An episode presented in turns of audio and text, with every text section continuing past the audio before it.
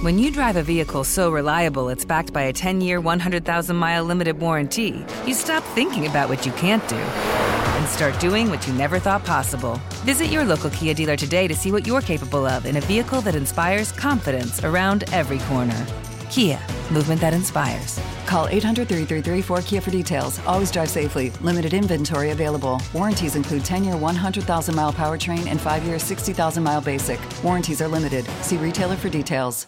Welcome to 500 Greatest Songs, a podcast based on Rolling Stone's hugely popular, influential, and sometimes controversial list. I'm Brittany Spanos. And I'm Rob Sheffield. We're here to shed light on the greatest songs ever made and discover what makes them so great. From classics like Fleetwood Mac's Dreams to the Ronettes' Be My Baby, and modern day classics like The Killer's Mr. Brightside. Listen to Rolling Stone's 500 Greatest Songs on the iHeartRadio app, Apple Podcasts, or wherever you get your podcasts. Every week on Talk Easy with Sam Fragoso, I invite an artist, writer, or politician to come to the table and speak from the heart in ways you probably haven't heard from them before. Some of my favorites are with Tom Hanks, Questlove, and Cate Blanchett. In recent weeks, I talked to actor Dan Levy, director Ava DuVernay, and the editor of The New Yorker, David Remnick. You can listen to Talk Easy on the iHeartRadio app, Apple Podcasts, or wherever you get your podcasts.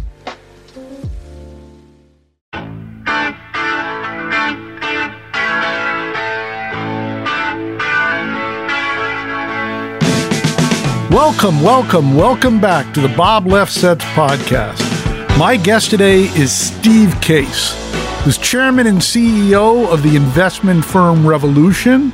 You know him as co founder of AOL, and he has a brand new book, The Rise of the Rest. Steve, thanks for being on the podcast. Great to be with you, Bob. What do you hope to achieve with this book?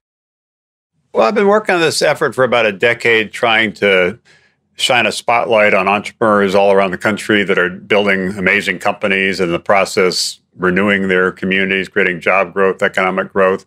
Uh, but their stories aren't really told, uh, and most people don't really know what's happening in in most of these uh, cities. And so that was the reason to write the book. It, it was a you know, long journey for me when we I was started a, a little over a decade ago uh, working on this initially on a policy uh, kind of framework, working uh, for the uh, President Obama and his uh, his Jobs Council, also chairing a White House initiative called Startup America.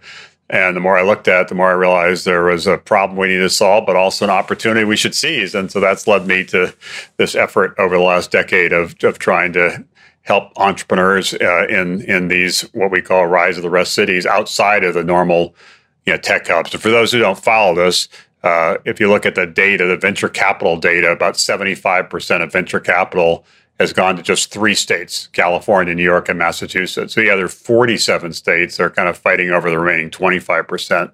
And we're trying to you know, change that dynamic, get more of the capital backing more of those entrepreneurs in more of the cities around the country. So, how bad or good are things in the other 47 states?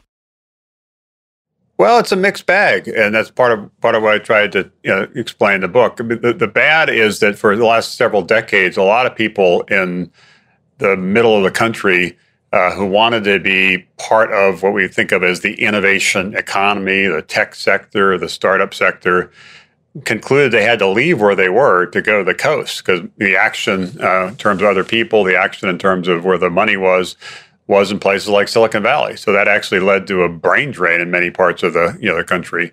Um, and you know what what we were hoping to see is a slowing of the brain drain and a re, you know kind of a boomerang of people returning to some of these cities, and some of that's been accelerated by the by the pandemic. So the talent has always been there, but the opportunity hasn't been there, and that's led to some of these you know these dynamics.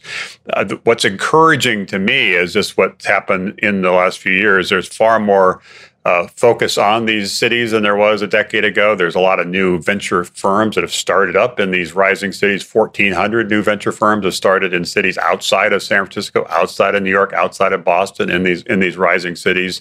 There's a six-fold increase in the venture capital in in those cities.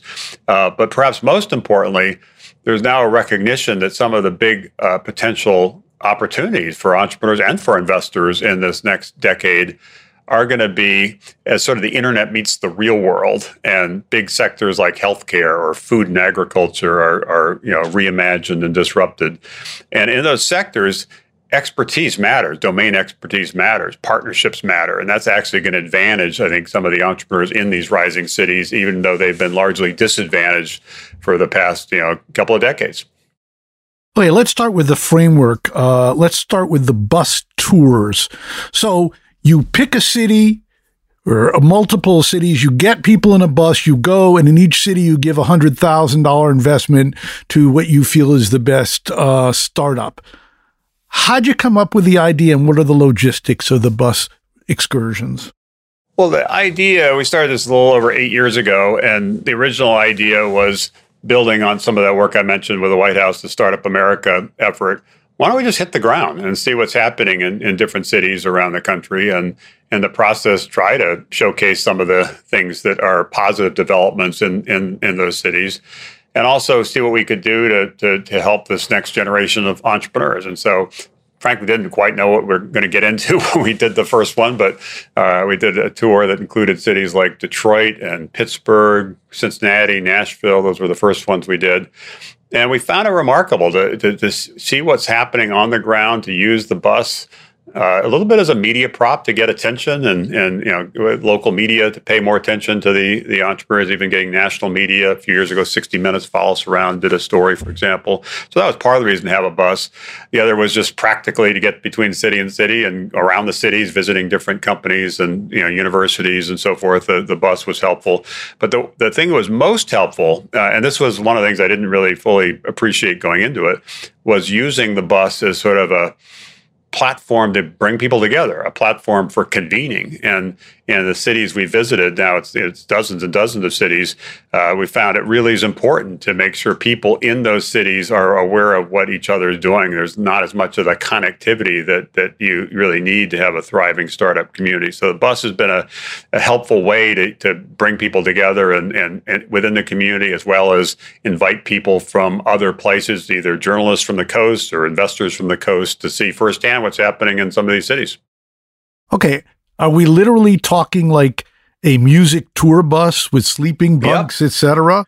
No, not the bunks, not the bunks. We we we get we it, it, it, we do uh, you know lease a tour bus that is generally used by musicians or politicians doing campaigns and so forth, and and we kind of wrap it with our logo, the Rise of the Rest logo, and and, and images, and and uh, so we do not sleep on the bus because we we do bring we pack the bus pretty full, uh, so it's not quite like a rock and roll tour bus, but it, it certainly within the city uh, we do use it as I said to move around and and also to bring people together. So on one of these typical ventures, how many people are inside the bus? Well, it's pretty full. I'm not sure what the. I'm not sure I you know, want to report the number because it probably breaks some fire codes. But we, we pack them in pretty, you know, pretty, you know, pretty tight. Uh, and as we're moving around, we have different people coming and going. Sometimes the governor, the mayor, the university presidents, CEOs of big companies. You know, there, are some of the people that we try to in, invite on. So it's definitely dozens and dozens of people that are that are on the bus. And over the course of, of the time we're in a particular city, it's, it's probably upwards of 100 people that join us for some you know some part of it. And then the events we do in in different cities, uh, including uh, you mentioned, so we do a pitch competition. We invite companies in the city to, to apply to pitch generally get you know close to 100 companies kind of uh, putting their hands up then we have a team that picks the best eight or ten to be on stage, and then we have a panel of, of uh, judges that, you know, joins me in, in, deciding which is the one that is most promising, and then we do invest in, in that company, and have found that others will because they're on stage and and are telling their story to a bigger audience. Generally, you know, sometimes three, four, five hundred people are at these events. Uh, that many of the other companies also get you know some uh, some attention and sometimes some funding as well. So it's not just the winner. It's sort of it's it's trying to spotlight what's what's unique about uh, some of these some of these cities. And how many other professional investors would be on one of these bus tours? Again, it depends on the city. Depends on uh, how many people join us at any particular you know, time. But generally, there uh, for these tours, there's you know a couple of dozen coastal investors that join us for some some part of it, just trying to see firsthand what's what's happening in in, in some of these uh, cities. Okay, you read the book, and it appears like I'll use the term underground because many people are unaware of them. There's a startup scene everywhere you go. Is there a startup scene in every city in America?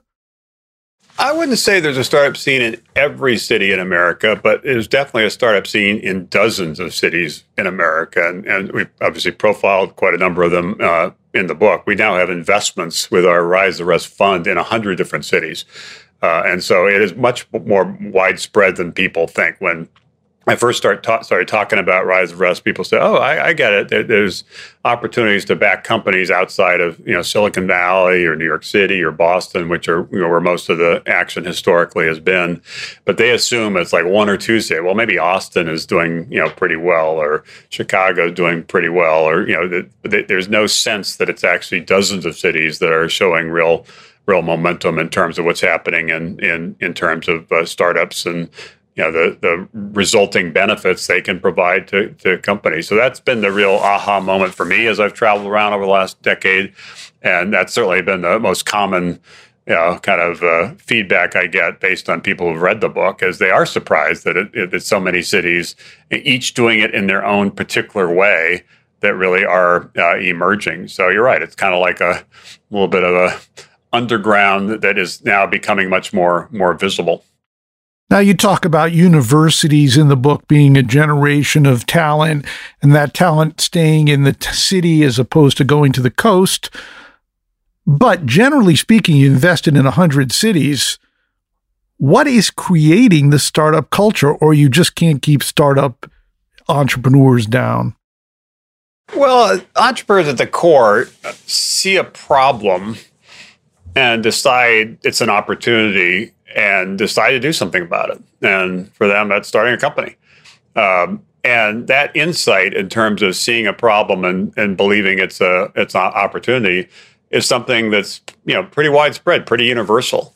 Uh, it's just that in certain places it's encouraged, and other places it's not. In some cases, actually, it's discouraged. You know, entrepreneurship, startups are viewed as kind of too risky in in, in some places, uh, and that's what leads to this this dynamic we talked about before, where people feel like they kind of have to get out of Dodge, where, where they're living uh, is not really conducive to starting a company. Uh, uh, is you know, aren't going to be able to attract the the money they need. They aren't going to be able to attract the talent they need to build a team. Uh, they're not going to be able to get the attention they need to really scale up. And so they feel like they have to leave. And I think that's sad. And so we're trying to create a, a dynamic where people really can decide where they want to live, decide where they want to, you know, kind of build, as opposed to feeling like they have to be in a certain place where they really don't have kind of a, a shot. And there's some parallels. Obviously, you, have done a great job over several decades, obviously chronicling the music industry.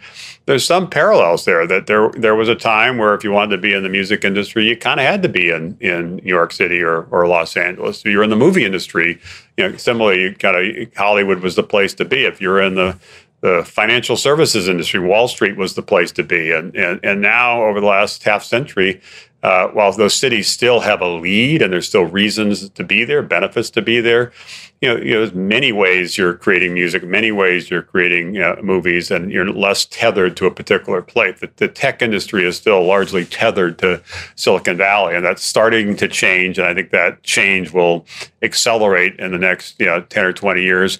And that's a positive because one of the things that really uh, surprised me when I first started working on this, uh, as I said, over a decade ago, uh, it was uh, two data points. One, I mentioned that 75% of venture capital goes to three states. The other is that most of the jobs in this country are not created by small businesses or by big businesses, but by new businesses, companies under five years old, basically startups.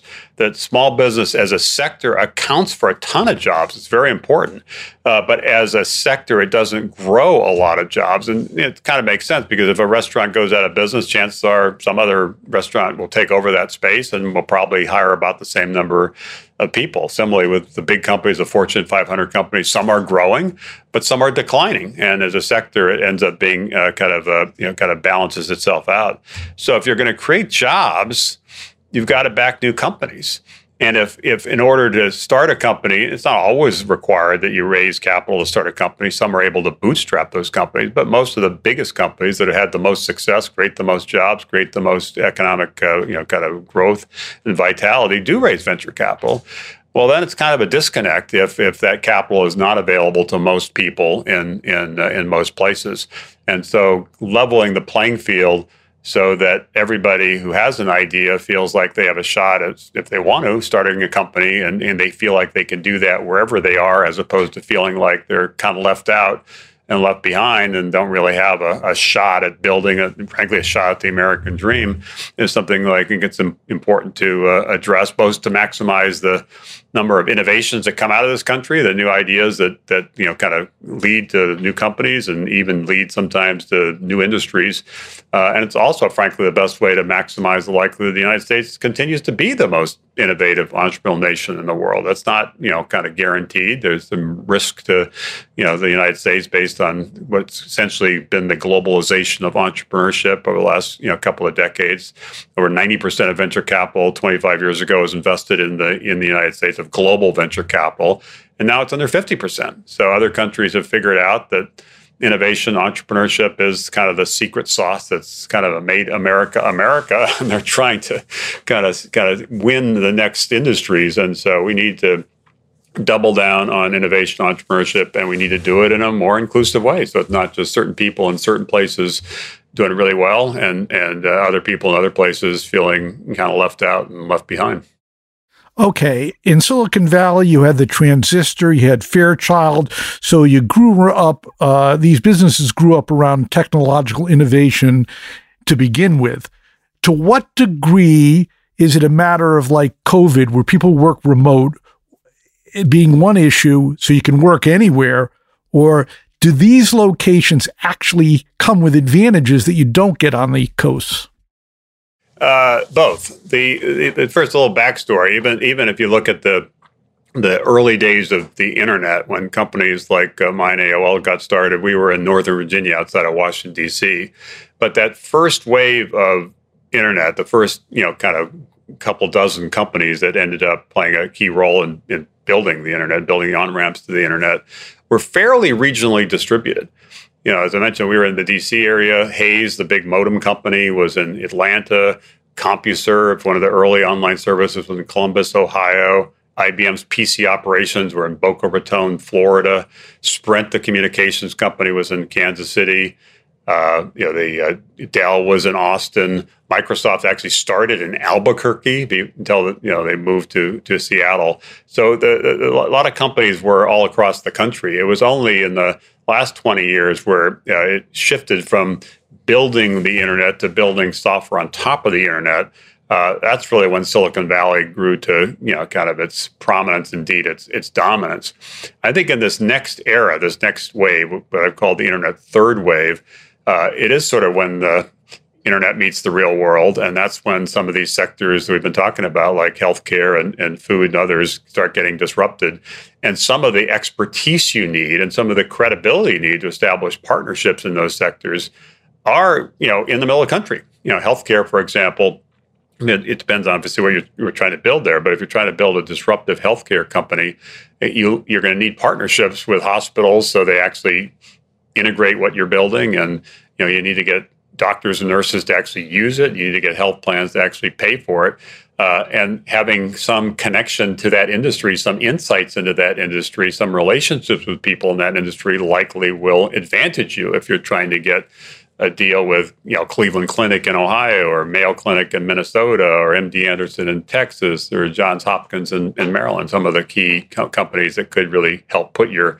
your company on on the map. So there is some value to these rising cities in this next era we're entering. But to the other part of your question, there absolutely is something that's happened during the pandemic where it has been a unlock. Uh, the sense that you had to be in certain places is, is less clear. There's clearly more flexibility in terms of how you live and where you live and how you work, and and and the whole idea of more hybrid work and remote work is opening an opportunity for people to decide where they want to live and not feel like they have to be in a certain place, and for companies. And as a result, you're seeing an acceleration of companies starting in these these rise of the rest cities. So I think it's it's both factors. This next era, there are certain cities that give you an advantage uh, but also there is this pandemic induced almost shake the snow globe moment where we're as a society trying to figure out this next chapter and clearly flexibility is is uh, is part of it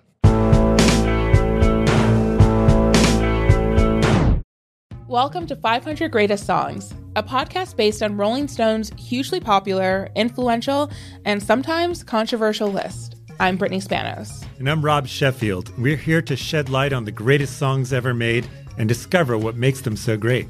Every week, we'll pick a new song from the list and talk about their placement on the revamped 2021 list. We'll also have guests join us, ranging from the artists themselves to the producers or simply other writers like ourselves who voted on them. From classics like Fleetwood Mac's Dreams to the Ronettes' Be My Baby, and modern day classics like The Killer's Mr. Brightside and Britney Spears' Baby One More Time.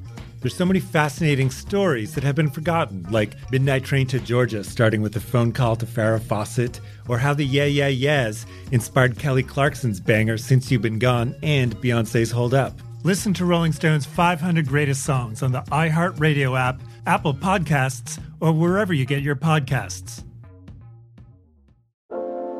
Every week on Talk Easy with Sam Fragoso, I invite an artist, writer, or politician to come to the table and speak from the heart in ways I imagine you haven't heard from them before. Some of my favorites are with Tom Hanks, Margaret Atwood, Questlove, Cate Blanchett, and Oscar Isaac. If that sounds like a varied group of people, it's because it is. I always wanted to make a show where one week we could sit with a politician like Beto O'Rourke, the next an author like Min Jin Lee, or TV titans like Bill Hader and Quinta Brunson. Basically, this is a podcast driven by curiosity and an abundance of research. Conversations where people actually start to sound like people. In recent weeks, I sat with Dan Levy, Ava DuVernay, Benny Safdie, and the editor of The New Yorker, David Remnick. You can listen to Talk Easy with Sam Fragoso on the iHeartRadio app, Apple Podcasts, or wherever you get your podcasts. I hope to see you there. Hi there, I'm Bob Pittman, Chairman and CEO of iHeartMedia. Welcome to Math and Magic Stories from the Frontiers of Marketing.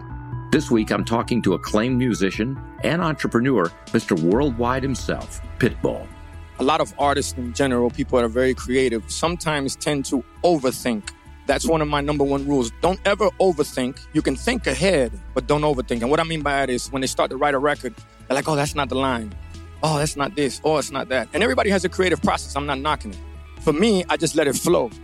In these exciting times, we're looking to the math, the strategy and analytics, and the magic, the creative spark, more than ever. Listen to Math and Magic on our very own iHeartRadio app, Apple Podcast, or wherever you get your podcast. Okay, historically, the image of an inventor was a lone guy tinkering in the basement. But in the book, you make a strong statement about network effects, community. To what degree today is important to call on a team, or does the lone inventor still have a role? Well, the, the, the it's not the lone inventor is a little bit of a you know kind of figment of imagination. Most important things, you know, Thomas Edison a century ago was was invented a lot of things, but he wasn't really doing it on his own. He always had you know teams that helped take those ideas and, and scale them. And certainly we've seen that uh, in the work I've done, including with the with with AOL. It required a mix of skill sets, and I, I provided a certain you know kind of a perspective, but I you know absolutely couldn't have done it on my own. It required a, a team, and I, I've learned that entrepreneurship is a a team sport as we enter this new era uh, where the problems you're solving as entrepreneurs tend to be more complicated, more multifaceted, where partnerships do become more important. Even understanding policy often becomes more important. Uh, you've got to have a broader, you know, broader skill set, and so uh, that that is, I think, going to increasingly be the story of entrepreneurship. In fact, sometimes I think we celebrate the the entrepreneur too much and not the team that really takes that idea and, and turns it into something you know, significant. They, that that team should get more you know, more attention. And there's also something which is part of your question to clustering of, of, of people, and and you know there's something to when a company is successful in a city, what we call a tentpole company that leads to other success in that city. And you know, we've seen that in the last couple of decades in Austin. Uh, the success of Dell there has, has really been helpful. The success of the South by Festival got a lot of people visiting Austin that otherwise wouldn't have visited Austin, and as a result, it became a, a magnet for, for for people. And now there's hundreds of companies uh, that startups that have, have great success there, and that was not the case, you know, two three decades ago. And so this tentpole company dynamic is critical. I mentioned uh, Microsoft moving to Seattle. The only reason Microsoft moved to Seattle is the two founders, uh, uh, Bill Gates and Paul Allen, were from Seattle and they wanted to go home. That's why they moved to Seattle. At the time, Seattle was struggling. It, it was over reliant on some industries that were in decline uh, and didn't really have a new act. And you know, because uh, Microsoft uh, ended up scaling there and became a tech hub because Microsoft was there. Jeff Bezos actually got in a car, left New York City to drive to Seattle when he was starting Amazon for one reason and one reason only. He was he wanted to hire some Microsoft engineers. So he figured he could pick off some of those Microsoft people to to build to build Amazon. Now, Amazon, of course, has, become a very successful company. Also, you know, strengthened the the Seattle startup ecosystem. So, what was a struggling city just a few decades ago now is a thriving city, and the success of some companies leads others, you know, companies to start up. And some of the early employees at those companies, you know, want to be part of some new companies or they have made some money on stock options, want to invest in new companies, and it creates that positive kind of increasing returns network effect, kind of tipping point dynamic uh, for cities. And that's one of the things we're seeing more of in, in, in recent years. And again, that's part of the reason I even wrote the book because I think people don't realize what's happening in, in, in these cities, and, and and I think they will be surprised and frankly also encouraged that they're that this innovation economy and this next next uh, next chapter uh, can be more inclusive, and that really ties also in, you know, at least to a degree, with some of the political dysfunction we have in this country, where where you know there's we're in these tribes and there are a lot of factors. Obviously, I don't want to make it overly you know simplistic, but one of the factors is an opportunity gap where there are definitely people that are doing really well in some places, and a lot of people, most people in most places, are are feeling left out. They are feeling left behind. They're not celebrating the disruption in Silicon Valley. They're kind of angry about it. And you know, we need to you know kind of create more companies in their own cities that can create more jobs in those cities and create more you know, opportunity and even more hope in those cities. And if we do that, that will be good for those cities. It also, I think, can be good for the country more broadly. Shark Tank, net positive or negative for entrepreneurship in the country? I think a net positive. It, it's it's really opened people's eyes to the idea of starting a business, and and you know probably inspired a lot of people uh, who might not otherwise even thought about it. Most people, when I was growing up, I didn't, I didn't know what an entrepreneur was until I was a little bit older. Uh, and so, you know, that you know, I think is is a is a is a net positive just in terms of getting people thinking about things. And as I said before, maybe next time they see a problem, they they turn it into an opportunity. One of the stories I love, it's in the book, is there's a, a mom living in a suburb outside of Indianapolis who five or so years ago was kind of worried about the water quality uh, because in Flint, Michigan, there was this well publicized crisis about water you know quality and safety. And she said, I, have got young kids. I, I want to test my water. To, I, I want to make sure that they're drinking safe water. So she called the water companies. I want to test my water. And they said, well, we actually don't do that. Uh, said, oh, okay. And she called uh, some other company that specialized in, in, in um, in sort of industrial technologies uh, and and said I'd like to get my water tested. They said, "Well, do that, but we're really set up to do that for big companies, and it'll cost you thousands of dollars to test your water in your home." And so, well, that makes no sense. So she said, Well, this is crazy. I'm sure there's other people like me who are concerned about their water quality. And she started a company called 120 Water that created a very affordable way for people to, and convenient way for people to get their, their water tested. And that, now, scaled. It's even providing some of these testing services to cities, including cities like, like San Francisco. That was just somebody who saw a problem and and turn it into an opportunity. And so hopefully uh, things like Shark Tank will open people's eyes to if they see a problem rather than just talking about it or complaining about it, they maybe can do something about it by by you know, starting a company. And increasingly, because of what's been happening, they have more flexibility to do that anywhere they are, as opposed to feeling like, well, I have this idea, I want to do something about it, but I really don't have a, any ability to do it because I'm, you know, living in some part of the country that just is not well known for for startups and innovation and entrepreneurship, and and that needs to change. Okay, let's talk about the basics on your side of the fence. Obviously, there are legendary venture capital firms in the Silicon Valley. There are well known ones in New York. Then you read about somebody who's got their own little fund. Tell me about the creation of a venture capital firm, whether there's competition amongst you, how the investment works at Revolution, where you get your money to fund your funds. Uh, a couple parts to that. Uh, the first, the venture capital as an industry, as a sector, is a relatively modern phenomenon. It's really the last 50 years that it emerged and initially emerged in New York and then in, in San Francisco, then in, in Boston. That's part of the reason why those cities have been so strong in terms of where venture capitalists have clustered and where, therefore where entrepreneurs have, have clustered. The, there's three ways people raise money for venture firms. The first is they've made some money from some other thing and start reinvesting it. It goes back to this dynamic of of uh, of uh, having a successful uh, company leads to people making money from that company, and they, some of them decide to invest in the next generation of entrepreneurs. That's actually how I got started. After you know starting uh, AOL, I started making some investments, and then I, I, I, ramped it up from there. So that's that's one way. They just have some access to you know to, to, to capital. A second way is, and the more common way is they tap into institutional investors. So you know, big pension funds, university endowments. They're trying to maximize the return they get for those endowments so they can do more programs uh, for their particular university or for their particular hospital.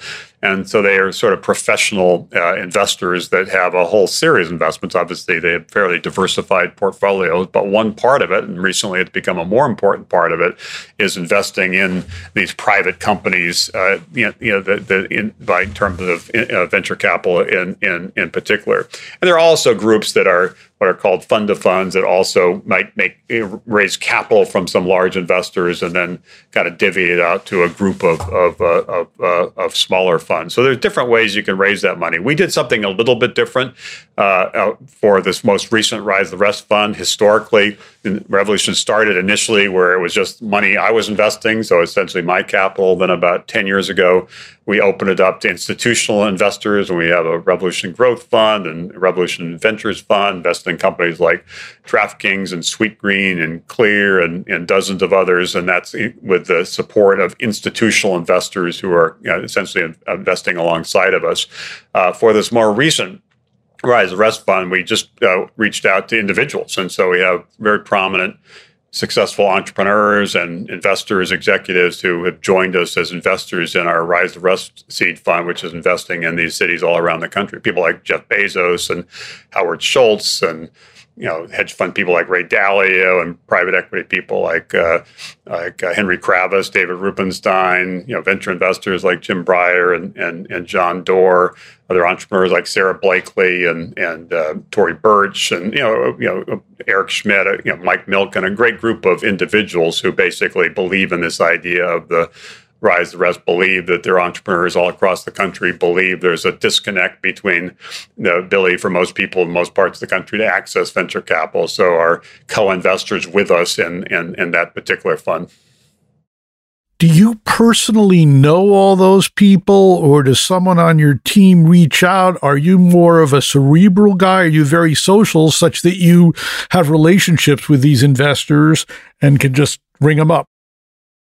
Uh, just because of what I've done over a number of decades, I've have built a pretty good network. So, you know, I, I wouldn't say all. There are a few uh, people that invested you know, was part of Rise the Rest who I didn't know personally before, but the vast majority I, I did know personally, and, and many actually were aware of what we're doing and were kind of intrigued with what we're doing and expressed an interest in in, in being investors alongside of it. So we we structured something so uh, there's a, the ability for, for those people to do it. And it's, and it's super helpful as we're going around the country uh, that, you know, some of these prominent, successful uh, entrepreneurs and investors, you know, are, are essentially backing them. When we make an investment in a company with our Rise the Rest fund, it's, it's, uh, it's really the, the, you know, these, these uh, dozens of other people are essentially investors in your company as well. And I think that's helpful. It gives people uh, some a little bit more, more, momentum when they're hiring people that they're they're more likely to join the company. A little more momentum when they're they're uh, trying to attract customers or partners.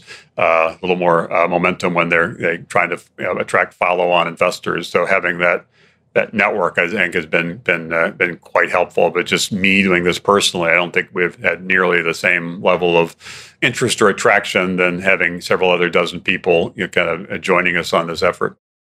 Let's talk about venture capital in general and revolution in general as opposed to just the Rise of the Rest fund.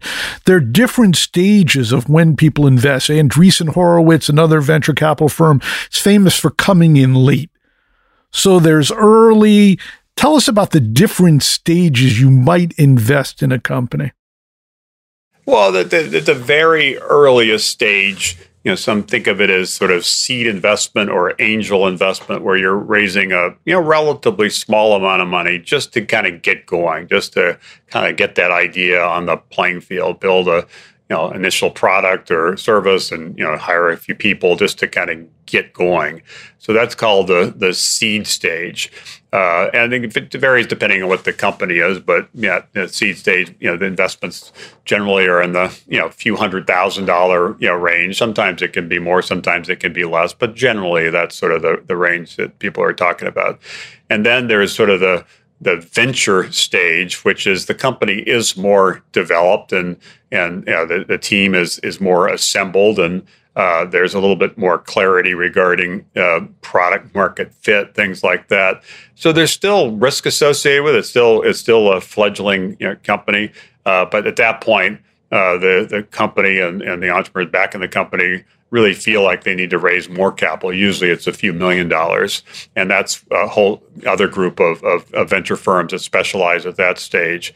And then, as you said, there's a later stage which people think of as the growth stage, uh, where the company really has, you know, kind of got some traction. It's kind of a a real business. It still needs more capital to expand. It's still not yet profitable, but but it, it's clear that there really is an idea there, and that's the growth stage. And generally, people are raising tens of millions of dollars in, in the in the growth stage, and, and, and more recently, sometimes a lot more. People, you know, some of the companies uh, more recently have delayed going public and been able to raise, you know, very large kind of private, you know, late stage rounds before they they go public.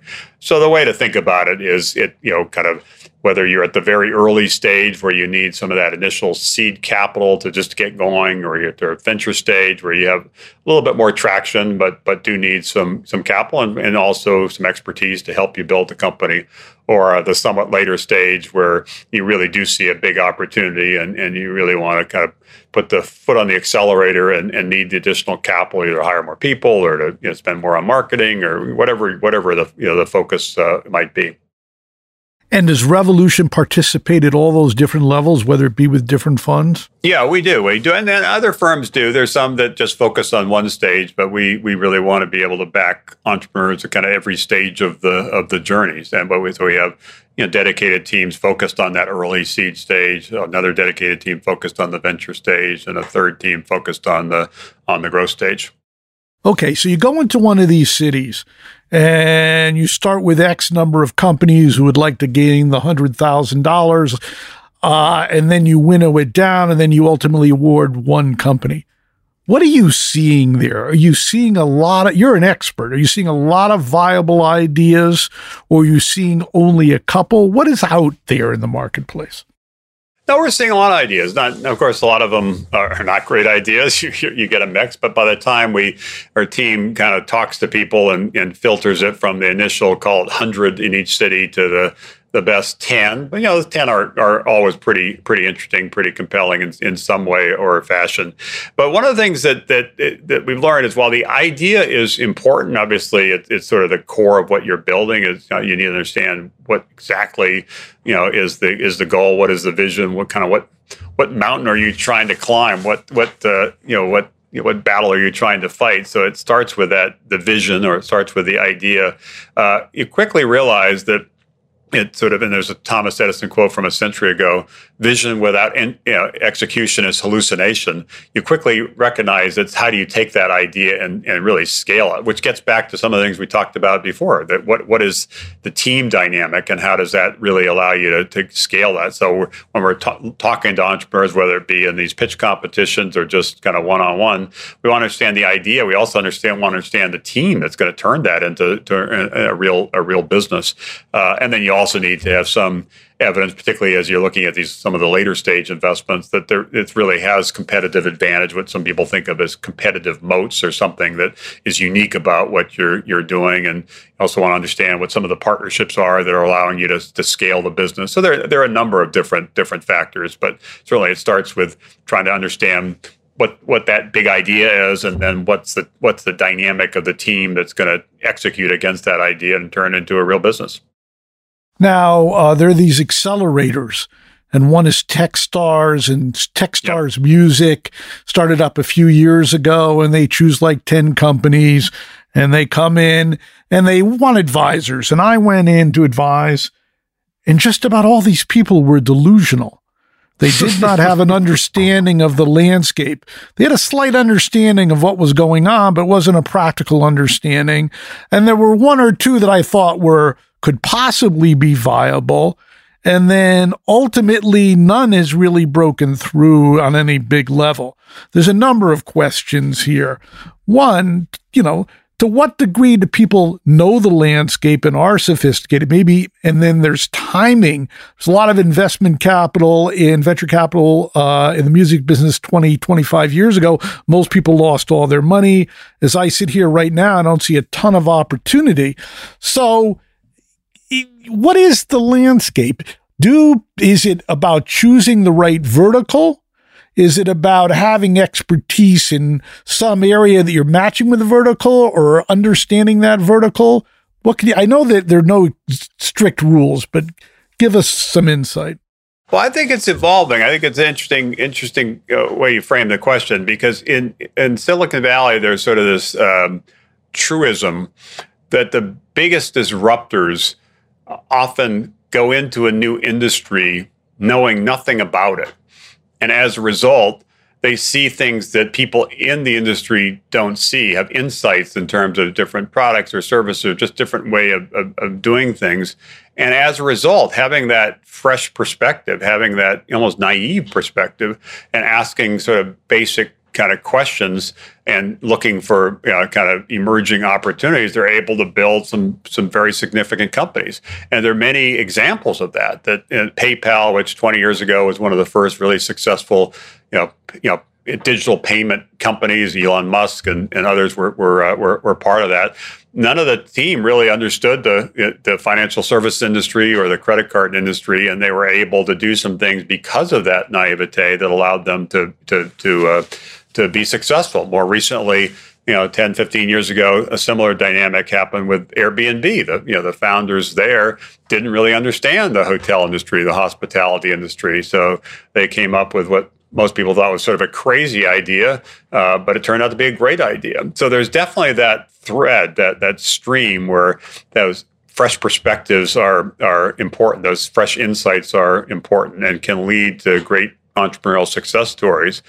But there's also another dynamic, and this I think is becoming increasingly important. It goes back to some of the things we were talking about earlier that in industries, whether you're talking about the music industry or the healthcare industry or the, the agriculture industry or the sports industry, there, there are many industries where in order to be successful, you have to go beyond having that insight and actually be able to build partnerships to be you know be get real scale. Uh, otherwise, you don't really have uh, much success. Going back to the example I mentioned in, in, in healthcare, if you built really cool software, but it, you couldn't get hospitals to, to, to partner with you, what's the point? And so increasingly, you need to have the the balance, the blend of some of that fresh perspective, but also have some real expertise in, in, in the industry. That's probably why, in terms of Techstars, because you have expertise in the industry, they said, let's bring some people together that can help these entrepreneurs and complement some of the perspectives they might bring by bringing some of the real world insights that come from that uh, that that industry. I think that balancing act is going to become much more important in the next you know 10 or 20 years and and the, occasionally there'll still be companies that launch where the people within the company know nothing about the industry they're trying to disrupt. But more often, at least some members on the team will bring that perspective, bring that the credibility that comes with that, that will result in some of those companies being much more successful because they have on their teams or on their boards or in their investor groups or somewhere in their in their network uh, some of the people that really are able to to take that idea and scale it uh, in, in, part by building you know, partnerships with people in the industry that will ask some of the basic you know, questions uh, that anybody in industry would would know to ask. To what degree do you encounter headstrong entrepreneurs? Here's an analogy between the music business. You find someone who says, "I want to be successful," and if you try to give them any advice, say, "No, no, no, I got to do it my own way." And you end up rolling your eyes. Do you encounter that in your uh, ventures talking sure. to companies? Sure, and it's a balancing act. We want entrepreneurs who are, you know, confident and passionate, and and you know have strong convictions and and a strong you know perspective on how the world's going to change, how the market's going to change, why that's going to create opportunities, and and are know, evangelists for their idea and can recruit other people to their team and, and so forth. So you definitely want that that you know that confidence. But I do think it's helpful to to balance that with at least a little bit of, of humility, a little bit of listening, a little bit of maybe I don't have all the answers. And and but sure, we we've we've backed a, a whole mix of entrepreneurs over the over the years and and uh, find the ones that are you know the, at least the best fit for us and you know usually the most successful are the ones that are you know have pretty strong views but also recognize that there's you know value to to listening and engaging with uh, with others and, and and that helps them refine their ideas ultimately they can be be more successful because of that uh, that that team dynamic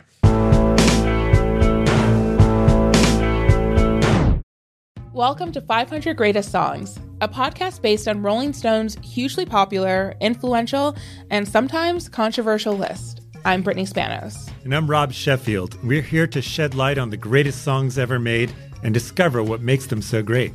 Every week, we'll pick a new song from the list and talk about their placement on the revamped 2021 list. We'll also have guests join us, ranging from the artists themselves to the producers or simply other writers like ourselves who voted on them. From classics like Fleetwood Mac's Dreams to the Ronettes' Be My Baby, and modern day classics like The Killer's Mr. Brightside and Britney Spears' Baby One More Time. There's so many fascinating stories that have been forgotten, like Midnight Train to Georgia, starting with a phone call to Farrah Fawcett, or how the Yeah Yeah Yeahs inspired Kelly Clarkson's banger Since You've Been Gone and Beyonce's Hold Up. Listen to Rolling Stone's 500 Greatest Songs on the iHeartRadio app, Apple Podcasts, or wherever you get your podcasts. Every week on Talk Easy with Sam Fragoso, I invite an artist, writer, or politician to come to the table and speak from the heart in ways I imagine you haven't heard from them before. Some of my favorites are with Tom Hanks, Margaret Atwood, Questlove, Cate Blanchett, and Oscar Isaac. If that sounds like a varied group of people, it's because it is. I always wanted to make a show where one week we could sit with a politician like Beto O'Rourke, the next an author like Min Jin Lee, or TV titans like Bill Hader and Quinta Brunson. Basically, this is a podcast driven by curiosity and an abundance of research. Conversations where people actually start to sound like people. In recent weeks, I sat with Dan Levy, Ava DuVernay, Benny Safdie, and the editor of The New Yorker, David Remnick. You can listen to Talk Easy with Sam Fragoso on the iHeartRadio app, Apple Podcasts, or wherever you get your podcasts. I hope to see you there. Hi there, I'm Bob Pittman, Chairman and CEO of iHeartMedia. Welcome to Math and Magic Stories from the Frontiers of Marketing. This week, I'm talking to acclaimed musician and entrepreneur, Mr. Worldwide himself, Pitbull. A lot of artists in general, people that are very creative, sometimes tend to overthink That's one of my number one rules. Don't ever overthink. You can think ahead, but don't overthink. And what I mean by that is when they start to write a record, they're like, oh, that's not the line. Oh, that's not this. Oh, it's not that. And everybody has a creative process. I'm not knocking it. For me, I just let it flow. In these exciting times, we're looking to the math, the strategy and analytics, and the magic, the creative spark, more than ever. Listen to Math and Magic on our very own iHeartRadio app, Apple Podcast, or wherever you get your podcasts.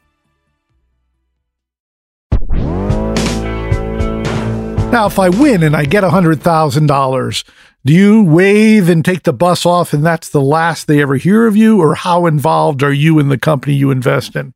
No, well, first of all, I should say we started these bus tours, uh, as we talked about earlier, eight years ago. We've done uh, eight bus tours and, and, visited over 40 cities and done over 40 pitch competitions. Uh, but I said earlier, we've also uh, invested in about 200 companies in 100 cities. So most of our investments are in companies we did not meet uh, via bus tours, and most of our investments in cities that we haven't visited on our bus tours. So initially, it was about the bus tours and the pitch competitions, but as we saw more and more opportunity, we kept extending this this network. We now have over 300 regional venture firms we, we co-invest with. Uh, that has been a, a source of, of more opportunities. But to answer your question, yeah, I do get involved with the companies. I, I, get more involved with the companies at the later stage than I do at the earlier stage. But we have a whole team here uh, that's focused specifically on working with the, the companies at the earlier stage. We host, you know, regular summits, what we call Rise the Rest summits, bringing the entrepreneurs together that we've backed, bringing the investors we've co-invested with back, bringing the community, startup community leaders in different cities all together to to learn from each other. So I'm, I'm certainly actively involved in this. I'm working as hard as I was when I was running AOL 20 plus years ago, and it's it's because it's a lot of fun. So you know, you, obviously these cities you go to, they, uh, you're there with the bus. There's other people who've, you know, combed through the companies, but the people ever just knock on your door? And for those who have knocked on your door, have any of them been good and you've invested in them? Yeah, a bunch have. One, one in particular I read about in the book is entrepreneur Jonathan Webb, who just showed up at our office here in Washington D.C. You know, kept kept pestering the people to, you know, get a meeting. You know, finally got a meeting. Uh, and initially, you know, he thought what he had in mind was, you know, a little, a little crazy. But the more we listened to him, the more we became convinced it was actually a pretty interesting idea. And that's gone on to, you know, create a company in Eastern Kentucky called App Harvest uh, that uh, went from an idea on a napkin, and we provided some of the initial, you know, I think initial hundred thousand dollars of capital to get that idea going. They've now raised a couple hundred million dollars and and have scaled that to it's it's about it's in the ag tech sector, agriculture technology sector. They've now built the largest indoor greenhouse in America, and they built it in eastern Kentucky outside of, uh, of Lexington. Uh, they, they, they, picked that site in part because 70% of the U.S. population is within a 24-hour drive, so the you know fruits and vegetables can get to market quickly.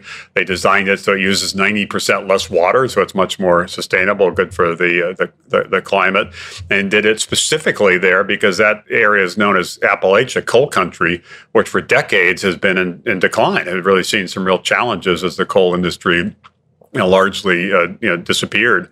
Uh, and so Jonathan had this idea for creating a company uh, that can you know, could scale, but also creating jobs in, in a community that has felt you know kind of left left left behind. And so that was one example of somebody who just kind of knocked on our door, heard about what we were doing, and and wanted to be part of it. And I, as I travel around, I spent a good bit of time, obviously not doing the pandemic, but in the last you know year year and a half, spent a good bit of time traveling around the the country, meeting people, and you know, always I, you know, people come up to me with ideas, and uh, you know, sometimes they're they're really interesting, and we have follow-on meetings. Sometimes they're less interesting, and and I, try to be polite in, in figuring out a way to to to, to pass. But you know, it's one of the great things about uh, entrepreneurship is is people having these ideas, these sparks of, of imagination, and then wanting to turn them into something. And so, after many years, those early years of AOL, when we just got started, I was still in my 20s. You know, I would you know go up to people at conferences and start pitching my idea. You know, most people ignored me. A few people listened, and that sometimes led to some partnerships that ended up being, you know, very helpful to us. And so, uh, having lived through that, I recognize I have a you know an opportunity and some, some degree of responsibility to kind of help this next generation of entrepreneurs. So I'm always open to getting pitched by anybody. Okay, this comes down to the money. With money comes power. What kind of deals do these entrepreneurs get when you invest money in? Uh, and how heavily is it negotiated? There's no such thing as a standard deal, but are there general splits and things like that? No, they vary pretty uh, dramatically, and it obviously depends on what we're going back to before, talking about the stages, the seed stage, the venture stage, the, the growth stage. It, it, it varies. On the earliest stage, the seed stage, our strategy there with, with Rise to Rest has been to partner with other venture firms that are located in these cities all across the country. So they really take the lead in setting the terms of the deal valuation and things like that. And then we're participating in, in, in those rounds and then connecting the people we're working with together in the ways I, I talked about uh, before. On the later stage funds like the Revolution Ventures and, and Revolution Growth, though there we, we do lead the round. We do get more involved, including you know, taking board seats of the companies we back. So we really can help them in terms of scaling those, those businesses uh, and those tend to be, be, more negotiated based on kind of what the stat, status of the business is, what the you know comparable companies, what valuations are of comparable companies, uh, particularly in the public uh, markets. Uh, so it, it's it's a little more complicated to get to the kind of a, a win-win you know deal where where it makes sense for for us as investors and also makes sense for the companies. Are entrepreneurs born or are they built? A little bit of both. Yeah, I think uh, early on, I think the general view was they're probably born, but I've had, uh, and I was one that, I think, uh, in retrospect, I was kind of born an entrepreneur, even if I didn't know what it was at the time. Uh, but I've also had the experience of meeting lots of people who've had great success and and kind of came to it later in life, and so know, it was not something they really were, you know, familiar with or not a path they were pursuing, but. Uh, they stumbled into some opportunity that where they were able to turn into a you know company, including some of the most you know celebrated you know success stories in the last you know half century uh, things like uh, McDonald's. Ray Kroc basically was, you know, took the idea of McDonald's. When he was um, selling milkshake mixers, you know, to different you know restaurants, and there's you know a couple of McDonald brothers somewhere in Southern California were started ordering a lot of his mixers, and he said, "Huh, why are they ordering so many of my mixers?" And so visited them and saw what was essentially the first, or one of the first fast food restaurant concepts, and that's why they were ordering so many of them because they were they were designed designed the restaurant to, to, to basically do high volumes and got more intrigued. And so eventually bought the, you know, that, you know, the, the brand and, and, and sort of the, some of the core ideas and, and turned that into McDonald's. And he was in his 50s when he did that. Sam Walton started a little store in Bentonville, Arkansas, you know, uh, and, and uh, just with the idea of,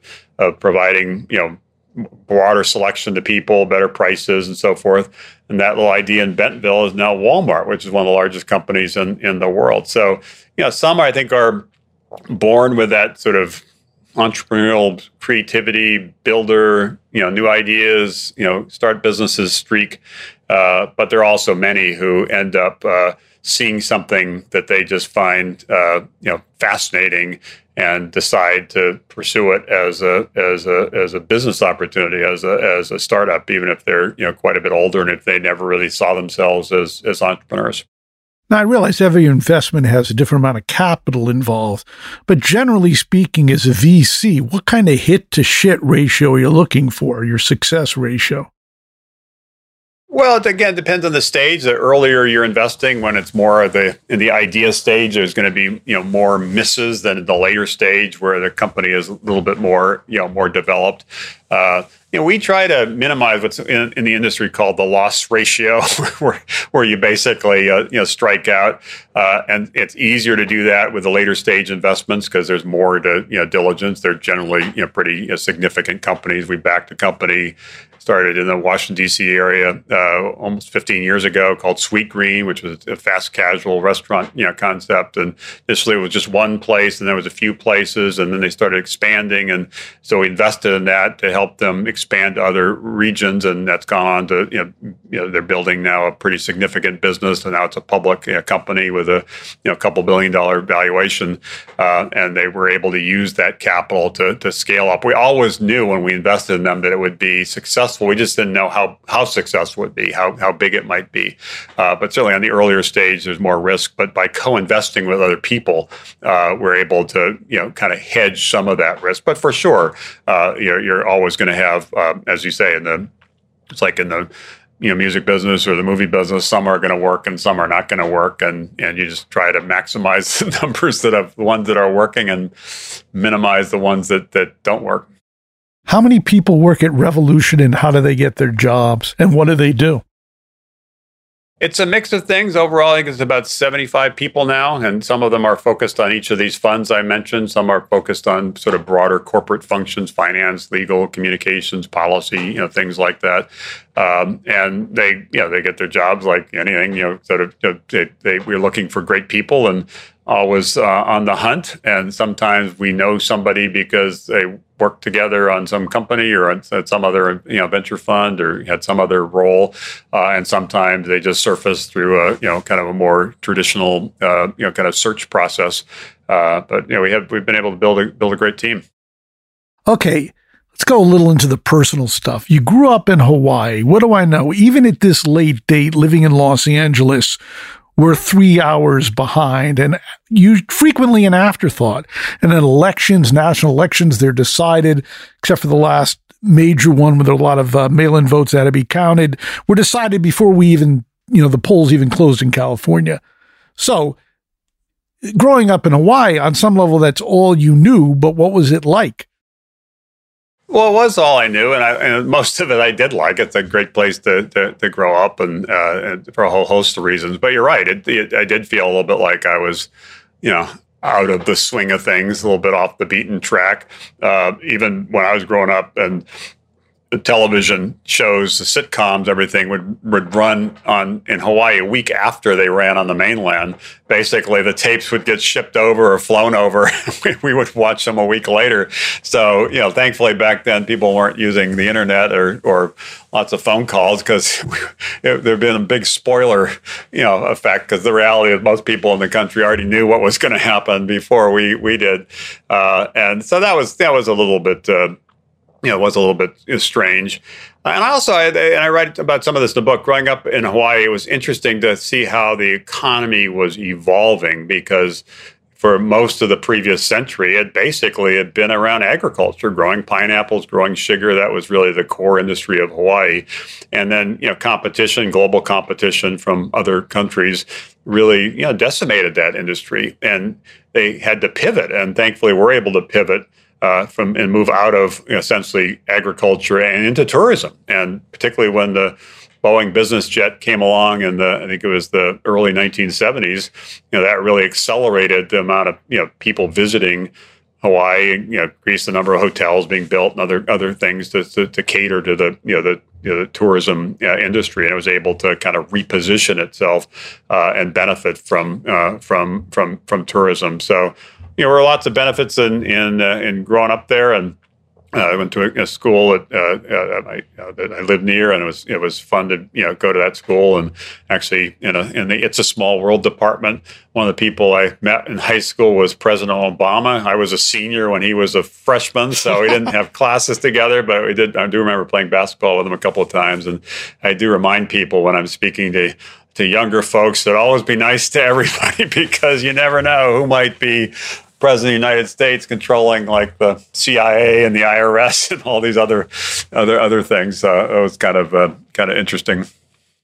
Okay, basketball is mentioned multiple times in your book, as is your competition with your brother.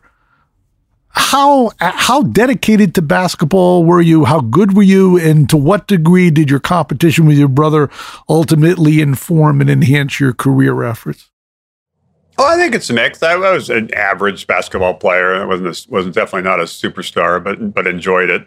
Uh, in terms of my brother, he was a really good tennis player, so that probably led me to basketball. You know, wanting to do something a little different than what my brother was doing, and then uh, he, he he he was definitely the one. And he was a year older, and definitely was the one who was getting straight A's. I was I was not getting straight A's. Maybe that was another way I was going to differentiate, even if it you know wasn't necessarily you know something my parents were were loving.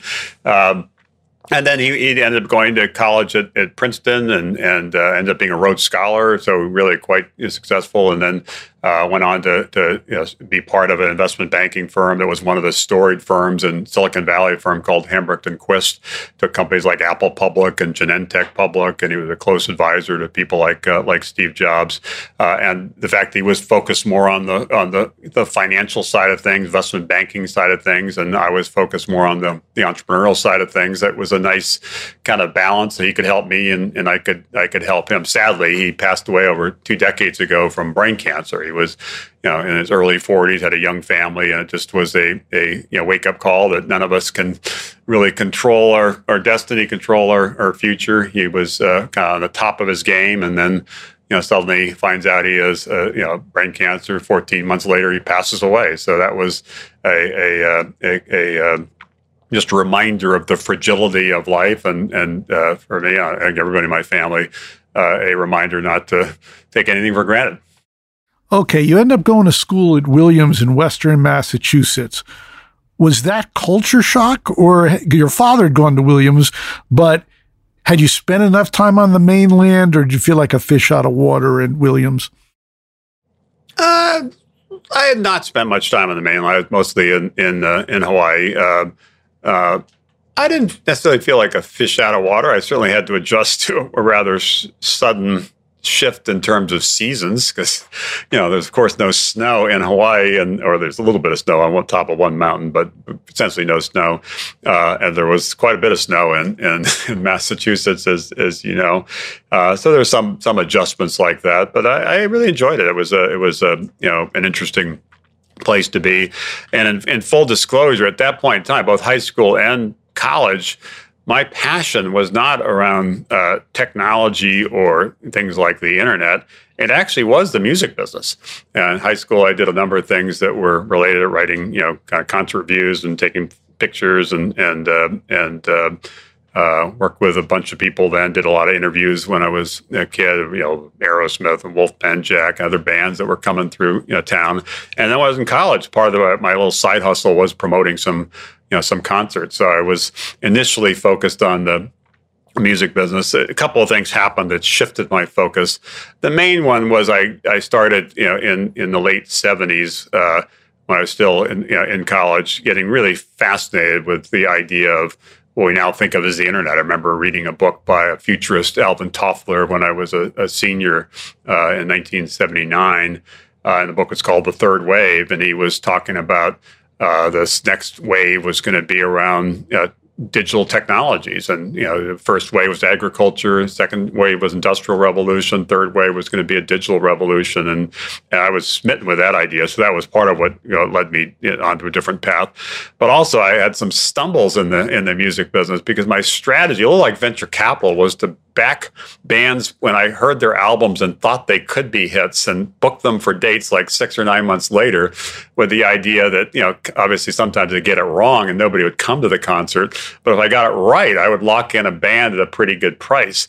And that seemed like a pretty, you know, pretty clever idea to me. But what I didn't realize is, is uh, often you were wrong and nobody would show up. But when you were right, and you were just uh, promoting college concerts in, in, in New England and had no clout, the bands that were successful would cancel on you.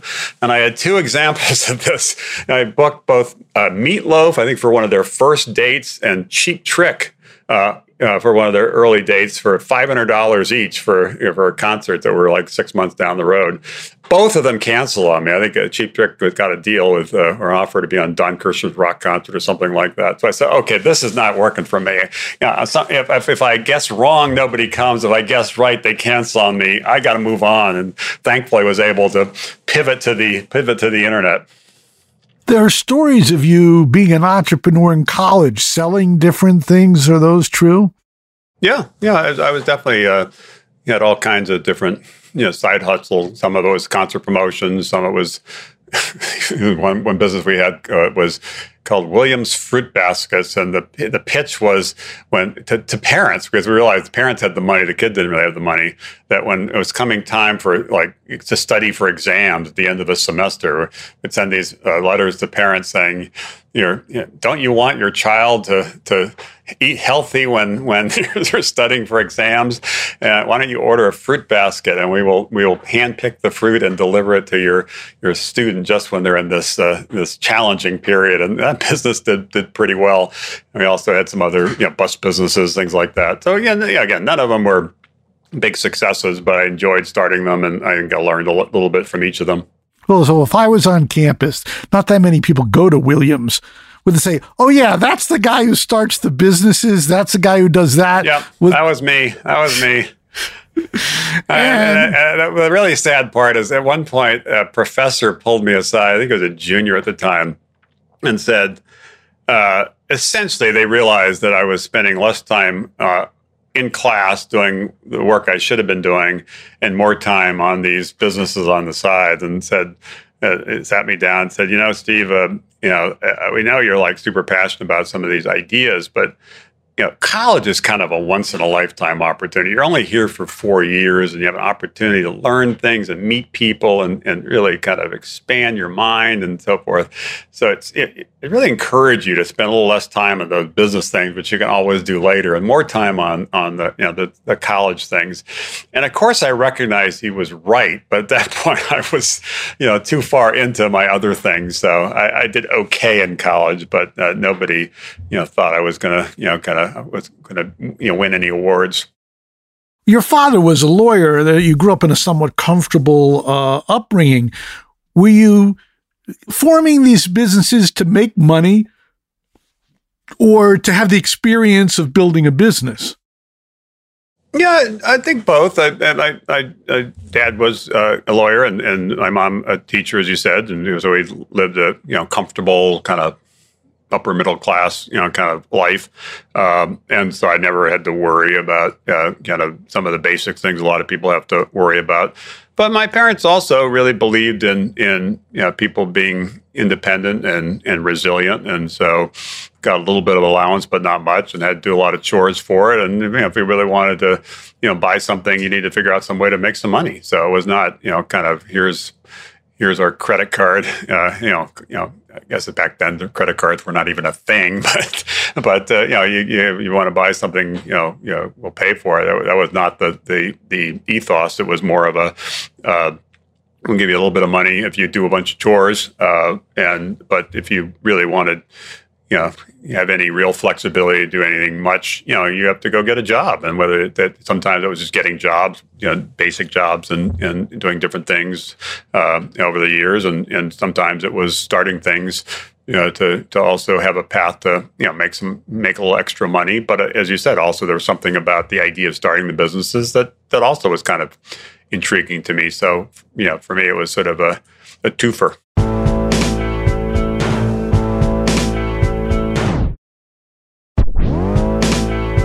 when I was going to college a few years ahead of you, uh, Williams was not co ed. And I said, no way. What was the status of uh, men and women when you went to Williams? It had shifted a few years before, not too many years, but just a few years before. I was there in 76 through 80. Uh, it was, by then was co-ed. It was still uh, majority men, but it was it was definitely co-ed. Okay. And what kind of kid were you there? You have a million friends. Were you ostracized? Were you popular, unpopular? Sort of in the middle. I, I was involved in a bunch of different things, including uh, co chairing the entertainment committee that was booking concerts to come to the college. Worked with the radio station, and and uh, and so had some and had some of the side businesses that I that I mentioned. Um, so I was involved in a bunch of different different things, uh, but uh, I would say I was sort of kind of middle of the pack in terms. Of- Welcome to 500 Greatest Songs, a podcast based on Rolling Stone's hugely popular, influential, and sometimes controversial list. I'm Brittany Spanos. And I'm Rob Sheffield. We're here to shed light on the greatest songs ever made and discover what makes them so great. Every week, we'll pick a new song from the list and talk about their placement on the revamped 2021 list. We'll also have guests join us, ranging from the artists themselves to the producers, or simply other writers like ourselves who voted on them. From classics like Fleetwood Mac's Dreams to the Ronettes' Be My Baby, and modern day classics like The Killer's Mr. Brightside and Britney Spears' Baby One More Time. There's so many fascinating stories that have been forgotten, like Midnight Train to Georgia, starting with a phone call to Farrah Fawcett, or how the Yeah Yeah Yeahs inspired Kelly Clarkson's banger Since You've Been Gone and Beyonce's Hold Up. Listen to Rolling Stone's 500 Greatest Songs on the iHeartRadio app, Apple Podcasts, or wherever you get your podcasts. Every week on Talk Easy with Sam Fragoso, I invite an artist, writer, or politician to come to the table and speak from the heart in ways I imagine you haven't heard from them before. Some of my favorites are with Tom Hanks, Margaret Atwood, Questlove, Cate Blanchett, and Oscar Isaac. If that sounds like a varied group of people, it's because it is. I always wanted to make a show where one week we could sit with a politician like Beto O'Rourke, the next an author like Min Jin Lee, or TV titans like Bill Hader and Quinta Brunson. Basically, this is a podcast driven by curiosity and an abundance of research. Conversations where people actually start to sound like people. In recent weeks, I sat with Dan Levy, Ava DuVernay, Benny Safdie, and the editor of The New Yorker, David Remnick. You can listen to Talk Easy with Sam Fragoso on the iHeartRadio app, Apple Podcasts, or wherever you get your podcasts. I hope to see you there. Hi there, I'm Bob Pittman, Chairman and CEO of iHeartMedia. Welcome to Math and Magic Stories from the Frontiers of Marketing. This week, I'm talking to acclaimed musician and entrepreneur, Mr. Worldwide himself, Pitbull. A lot of artists in general, people that are very creative, sometimes tend to overthink. That's one of my number one rules. Don't ever overthink. You can think ahead, but don't overthink. And what I mean by that is when they start to write a record, they're like, oh, that's not the line. Oh, that's not this. Oh, it's not that. And everybody has a creative process. I'm not knocking it. For me, I just let it flow. In these exciting times, we're looking to the math, the strategy and analytics, and the magic, the creative spark, more than ever. Listen to Math and Magic on our very own iHeartRadio app, Apple Podcast, or wherever you get your podcasts. Of, of uh, you know, friend groups and things like that. So you applied to get an MBA and you didn't get in anywhere. Were you just going through the motions or did you really want to get an MBA? And how did you feel when you didn't get it? Yeah, that was kind of a bummer, which is, you know, but of course it's been uh, made for a fun story since because uh, uh, the two schools I applied to, Harvard and, and, and Stanford, both rejected me, and I've spoken on their campuses a bunch of times. I'm always quick to remind them of, of, what. In fact, one time I came out with another book about six years ago called "The, the Third Wave," and I was uh, in Boston going to some television station to film something, and drove by the Harvard Business School campus, and I said, "Stop! Stop! Stop!" And we, we got out, and uh, I did a little quick. Uh, I think it was a Facebook Live thing or something uh, some live video, uh, basically wandering around the campus, you know, to find the admissions office to ask why they turned me down, whatever a number of thirty plus years ago. So it's kind of a yeah, yeah, fun. So I, answered the question. I was I was not sure what I was going to do at that point, and thought that was a you know, good path to at least pursue. And uh, at the time, you know, most of the business schools didn't really accept that many kids right out of school. They wanted to get some few years of work experience first. So I, I, didn't really have a high expectation that I'd get in, but figured if I did, that at least would be an option I would consider. Meanwhile, I was interviewing for you know, a bunch of other jobs in, in New York and other member interviewing at HBO and some ad agencies and and so forth, just trying to figure out what what I was going to do. At the time, I really knew I wanted to build a company like an AOL. I, I knew it even back in 1980 when I was graduating that I believed the idea of the internet was a big idea, and I wanted to figure out some way to pursue that path. But uh, when I was graduating, since the internet was still mostly a research technology, it was still limited to government agencies and educational institutions. Consumers and businesses weren't able to use the internet when I was, you know, graduating from college. Um, you know, there, really wasn't an internet industry I could, you know, enter a you know, internet company I could could join. And back then, when I was graduating college, venture capitalists, you know, weren't backing 21 year old kids coming out of college. They were, they were, they were, you know, looking for more seasoned people with more experience.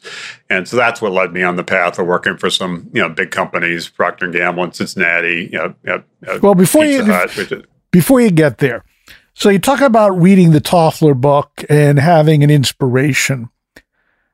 Did you learn anything about that in college or was it all self education?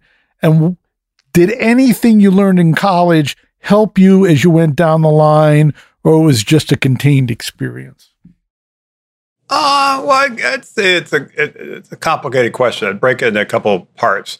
Uh, the interest in essentially internet technology uh, was inspired in part by the Toffler book, but even before I read the Toffler book, I was spending a lot of time doing my own research in, in the college library, reading all kinds of newspapers, magazines, because back then in the late 70s, there were some of these new technologies that were being trialed, things like uh, Minitel in France and Prestel in the UK, and concept like video text and teletext and interactive TV. Warner Dynamics had a, a system called QUBE and, and being tested in Cincinnati, Ohio, and Columbus, Ohio. So there are a bunch of things that were bubbling even in the late 70s that I found really intriguing that in retrospect were kind of the really early days, first experiments, and what then ultimately led to you know the internet.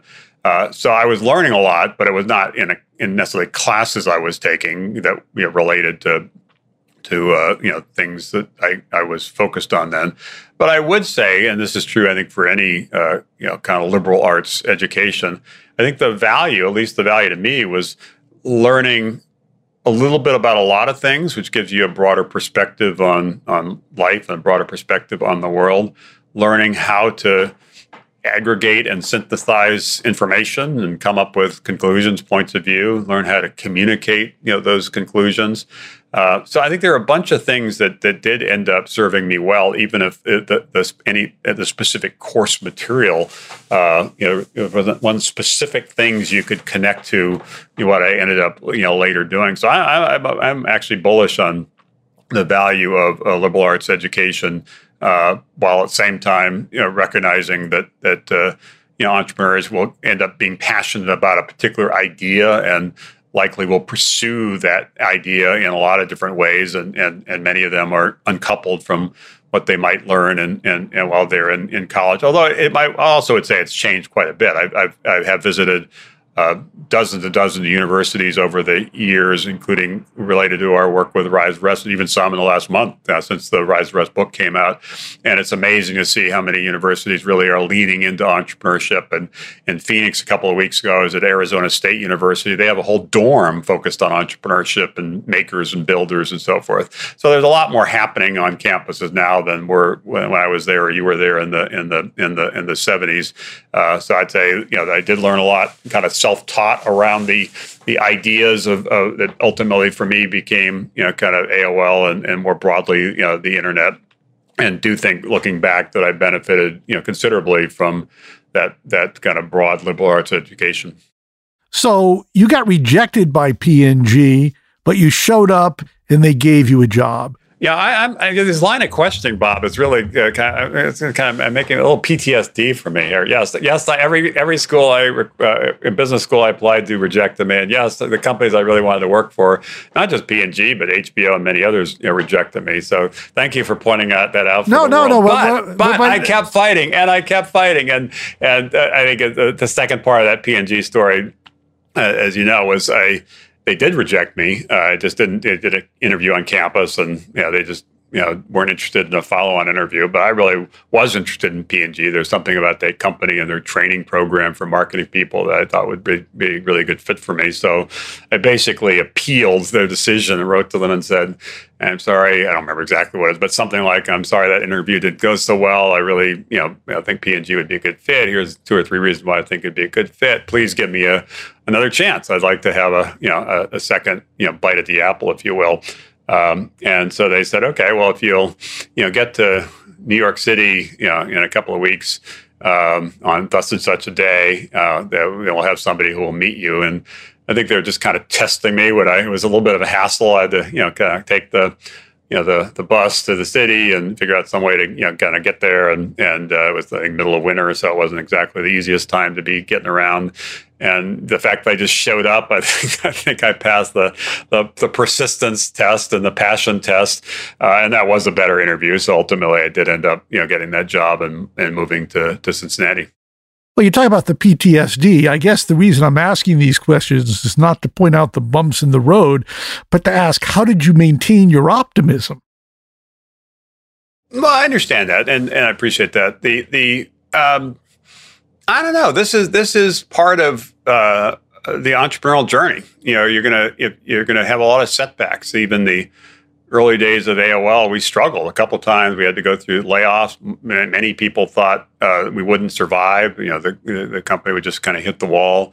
Uh, we had many, you know, many challenges there. I remember one point we had a deal with Apple I worked on for months and months and months, and to license their brand name to create something called AppleLink Personal Edition. And they decided to, not long after we launched, to cancel it and and uh, you know, tear up our contract. And a lot of people then thought, you know, a company would would hit the wall. We had all kinds of, you know, challenges and that that is the entrepreneurial journey. There are very few overnight successes. Most of them are kind of a slog, and eventually, you know, things kind of you know if you stick with it, things you know kind of turn out. So I think that gave me that. If you believe it's a you know idea worth fighting for, a business worth you know building, that, that you know that you keep keep fighting, you keep persisting.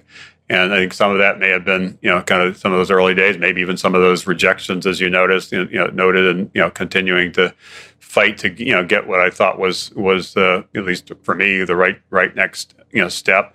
I think you just learned the importance of of, uh, of persistence and you know and keep fighting. Even when frankly when I started the the uh, the AOL and we you know struggled to raise capital in those early days, and most people did not believe the internet would ever be a mainstream phenomenon. I know it seems crazy now, but most people would say things to me like, "Well, do you really think people are going to buy something called a personal computer and and then sit down in front of a keyboard to type a message to somebody when they can just pick up the phone and call somebody. That feels like a crazy idea. I said, no, I actually do think that that's going to happen. Uh, and, and, others, you know, a few years later, it was when things around home shopping and electronic commerce started developing. People say, well, do you really think that average people, like normal people, or be comfortable buying a product from somebody they don't even know? And and do you actually think they'll be comfortable with this internet thing to type their credit card in that somebody might, some hacker might steal? I said, yeah, oh yeah, I think I think people will be interested in that. So there was a lot of skepticism, and it really was a decade of, of struggle before finally, you know, we we broke through. And when we first started Rise of the Rest ten years ago, it was a little bit deja vu all over again. When I started talking about the idea of backing entrepreneurs all around the country, what would happen with these rising cities, how we could slow the brain drain of people leaving, boomerang people back, more capital, more people, more places, you know, things we talked about earlier. Most people were skeptical. Most people kind of didn't necessarily roll their eyes, but they thought it was a, a, a, a mission that likely was going to end up unsuccessful. And you know, it's been great to see the progress we made in the last decade, and and particularly the the momentum in the last you know couple of years, which ultimately led me to to write the book. So I, I, to me, it is around you know, persistence, but I don't think it's unique to me. Most of the, the entrepreneurs I've known who ended up being successful have had to deal with, you know, setbacks, but they just keep fighting. Okay. Let's bring it up to today since you've been a seer technologically in the past. What is your view on the metaverse and Facebook's pivot to the metaverse? Well, I'm a believer in the metaverse. We actually launched one of the first metaverse products in the late 1980s. We did a partnership with Lucasfilm to create essentially a virtual world with avatars. And this was very rudimentary you know, technology. It actually was a Commodore 64 computer with a 300 baud modem, but essentially was an early version of the, the metaverse. And so I've always believed in that idea uh, with gaming. I think some of the more recent applications in terms of uh, kind of uh, for business use, in terms of creating much more immersive experiences uh, for people, including things like you know video conferencing. It really feels like you're you know sitting with somebody, and it's really like a real room. All those things I think hold hold a lot of uh, you know, potential.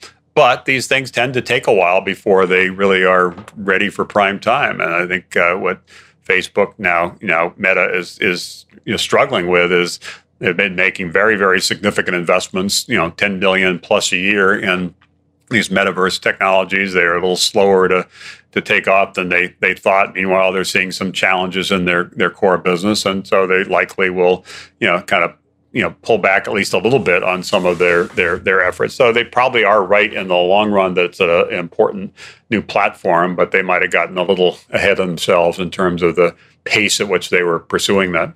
The timing is certainly key. We certainly saw that with music being the canary in the coal mine for digital disruption, as I say, 20 odd years ago. But if we look forward within our lifetimes, will the public at large, never 100%, 75, 80% participate in the metaverse, or is augmented reality more the thing? What's your prediction there? Well, I think I think metaverse is one of these concepts, like kind of like Web three, which is a basket of ideas, and so you have to kind of parse it a little bit. I think I think uh, augmented reality, virtual reality are are are parts of the you know the technology suite that make things like a metaverse possible and other things like that. And I do think they'll get broader adoption. I, uh, in addition to running uh, Revolution, the investment company. I'm currently the chair of the Smithsonian Institution. We have the 20 museums in Washington D.C. and research operations around the around the, the world. And a big focus there is on how do you to not just assume people are going to come to DC to visit our physical museums. How do we take the Smithsonian to them? How do we take the Smithsonian to every home and, and every classroom? And obviously, digital technologies are a key part of that. And, and some of things, including virtual reality, augmented reality, are some of the things that we're we're testing out because it is a way to expand our kind of educational mandate. And I do think these technologies will get you know get uh, get broader adoption. But as you say, sometimes there these things are uh, just take a little while. In fact, the, the, it reminds me the first time I think we met in person was 20 years ago and backstage at an Eagles concert, not long after AOL merged with Time Warner.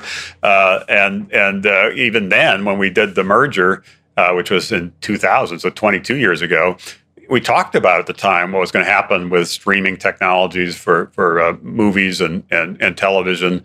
Uh, we talked about what was going to happen with music being digitized. Things like Napster were just bumbling, bubbling at the time, but, but, but and there was a lot of nervousness in the in the music industry about it. The things that we we, we identified 20 years ago as, as being uh, likely to happen uh, and likely to happen soon did happen, but they took longer, you know, to happen. And sadly, that company, AOL and Time Warner, together weren't able to capitalize on some of those uh, opportunities. In retrospect, you know, we really should have led the charge, not not have it be Apple with the, the iPod or, or Spotify or, or, or uh, Netflix or other things that really were the, the ultimate successors. It was clear even 20 years ago what was going to happen.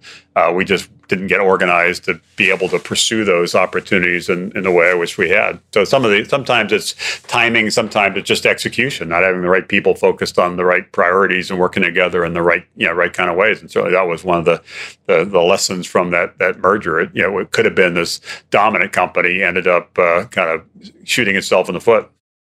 Okay, let's go back to AOL. So uh, the story is your brother talks about an opportunity. You get a job that ultimately morphs into AOL. What is the special sauce that you bring? What is your skill that allows you to be successful and allows the companies you're working with to be successful? I don't know. It, it's it's a uh, it's hard to say. I think it's a it's probably a, like most people mix of things. I think I, I do have a, a certain sense of the future, certain sense of what's possible. I think I think that that that's helpful. I do bring a certain passion and and persistence to it. We talked about you know some of that before. I think that's that's uh, helpful. Uh, I think I do bring a particular. Uh, particularly in the early days of AOL, a particular uh, you know, skill set around marketing. You know, some of the things that we did to really build the AOL brand and and even distribute these free trial discs to the world to get people to you know try out some of those marketing things. I think we're also kind of in my in my uh, wheelhouse. I think I'm pretty good at building teams and, and getting people to work together on a on a, a, shared mission and, and, and make it something that is aspirational, kind of a, a, battle worth fighting. I think those are some of the dynamics, but I also would point out that you know, none of the things I've been able to do I could have done on my own. It really is about the the team and and even those early AOL days. I brought some of that marketing sense. Two of the other co-founders, Marc Seriff, brought the technology sense. Jim Kimsey brought the more the business financial sense and you know none of the three of us could have done that without the other you know, the other two so it, it's a just a always a reminder to me about this notion of of uh, you know, we talked earlier about entrepreneurship really being a, a, team sport. I have certain things I can contribute, uh, but there are many other things I'm not good at, and need to make sure the overall team has the right mix of, of skills and a shared sense of purpose and passion. Okay. I remember getting a free subscription to AOL via Warner Brothers Records. They had, a, I think they had like 10 free subscriptions. They happened to give me one in 92. And then I started to hear from college students based on an article I wrote in the Tower Records magazine saying, you know, can I connect with you via the internet? But I really did not become active, although I had a modem 1200 baud at the time and I was connecting. It wasn't really till the summer of 95 that I became, say I was an active user was ultimately a gross understatement. When did you know on the inside that you'd reached a turning point that you were either gaining traction or traction was imminent. Well, it was about that time. We started in '85, but as I said before, it was really uh, 10 years of, of, of slog, you know, to stay alive, try different things to, to, to ultimately get successful. Uh, you know, we did go public in 1992 as the first internet company to go public, so that was a little bit of a rite of passage. But even then, there was considerable skepticism. In our IPO, we raised $10 million, and the value of AOL that day was $70 million. And nobody knew or cared about this little company, AOL, that was you know going public. It was kind of a you know a non-event. Um, and uh, for a few more years, it was still a struggle. Most people, you know, weren't really believers in, in the idea of the internet. But it was about 95, 96 where interest uh, started accelerating. You know, people started hearing about this thing called the World Wide Web. People started hearing about some of the services available on this internet thingy and, and started wanting to get online. And thankfully, at that point in time, because we've been at it for so long, you know, AOL was kind of in the right place at the right time, and that really drove our, our growth in the late you know 90s uh, and and uh, at our peak uh, about half of all the internet traffic in the United States went through AOL. So it was to me an example of of believing early in the idea, sticking with it, even though it took a, a decade and there were a bunch of, of uh, near death experiences there. Even my parents one point called and said, like, Steve, it's a, like it's not working. It's you know maybe it's time to like you know give it up and get a real job and no i think i think i think it will work. Give me i think i, I think I, am gonna stick with it. And eventually eventually we we uh, we broke through. So it's a uh, to me it's sort of revolution sometimes happen in evolutionary ways and you have to you know kind of take the long view and, and kind of be able to you know kind of live to fight another day. But uh, to answer your question it was sort of you know 95 96 where things really accelerated. I also remember i think it was probably 97 uh, we moved to you know from charging per hour to unlimited use. Not surprisingly, usage skyrocketed, and uh, we, our systems went down. There was you know, so much demand that basically it, it, you know, systems crashed. I think it was for 23 hours. AOL was was inaccessible, uh, which obviously was a problem because we had tried to get people to you know rely on us, and we were not not providing the service they understandably expected. So in that sense, it was kind of mortifying. But also, it was it was it was in one way gratifying because it had gone from this thing that nobody cared about to suddenly it was this national story. It was the lead story on the TV networks, the lead headline in most of the newspapers. AOL down. And even a few years before, nobody even cared about AOL. Like, who cares whether AOL's up or down? That's not a that's not a story. So that to me was a at one point where where it felt like the internet had arrived, AOL had arrived, it had gone from being ignored to being essential. Welcome to 500 Greatest Songs, a podcast based on Rolling Stone's hugely popular, influential, and sometimes controversial list. I'm Brittany Spanos. And I'm Rob Sheffield. We're here to shed light on the greatest songs ever made and discover what makes them so great. Every week, we'll pick a new song from the list and talk about their placement on the revamped 2021 list. We'll also have guests join us, ranging from the artists themselves to the producers or simply other writers like ourselves who voted on them. From classics like Fleetwood Mac's Dreams to the Ronettes' Be My Baby, and modern day classics like The Killer's Mr. Brightside and Britney Spears' Baby One More Time. There's so many fascinating stories that have been forgotten, like Midnight Train to Georgia, starting with a phone call to Farrah Fawcett, or how the Yeah Yeah Yeahs inspired Kelly Clarkson's banger Since You've Been Gone and Beyonce's Hold Up. Listen to Rolling Stone's 500 Greatest Songs on the iHeartRadio app, Apple Podcasts, or wherever you get your podcasts. Every week on Talk Easy with Sam Fragoso, I invite an artist, writer, or politician to come to the table and speak from the heart in ways I imagine you haven't heard from them before. Some of my favorites are with Tom Hanks, Margaret Atwood, Questlove, Cate Blanchett, and Oscar Isaac. If that sounds like a varied group of people, it's because it is. I always wanted to make a show where one week we could sit with a politician like Beto O'Rourke, the next an author like Min Jin Lee, or TV titans like Bill Hader and Quinta Brunson. Basically, this is a podcast driven by curiosity and an abundance of research. Conversations where people actually start to sound like people.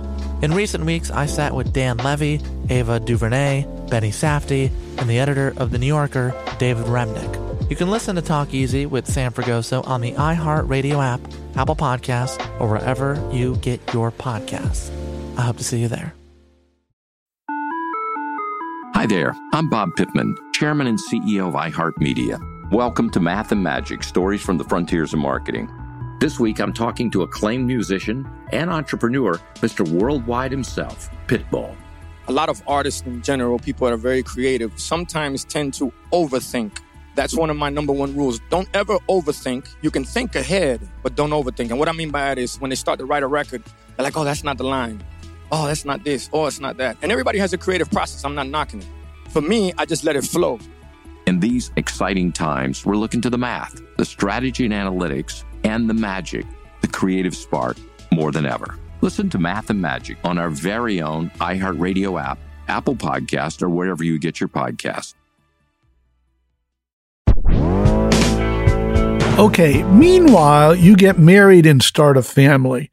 And frequently being an entrepreneur, a musician, which is almost like being an entrepreneur, requires all your time.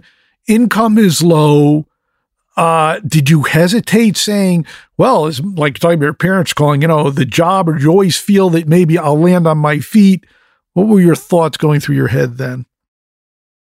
No, I think there were there were some tough moments. Uh, it was I was still in my twenties that you know, we when we got started at uh, mid twenties, and so when we went public, uh, I was early thirties. So this was kind of the, the real difficult years. Were kind of late late twenties, and and I think there were some moments where I wondered if I should do something else. But I really believed in in the idea, and thankfully, you know, was able to kind of uh, you know kind of get get by and and kind of as I said before, kind of live to live to fight another day. Again, that's not you know just my story. It's pretty common entrepreneurial story, as you say. It's pretty common story in other industries, including you know music, where people are you know struggling for a while. Bruce Springsteen was playing a whole lot of clubs that nobody cared about until finally he was able to. To, to break through and and I think it, it, it's a little bit of a test. You learn some things about yourself during that process. You also have some experiences that probably do make you better and stronger ultimately.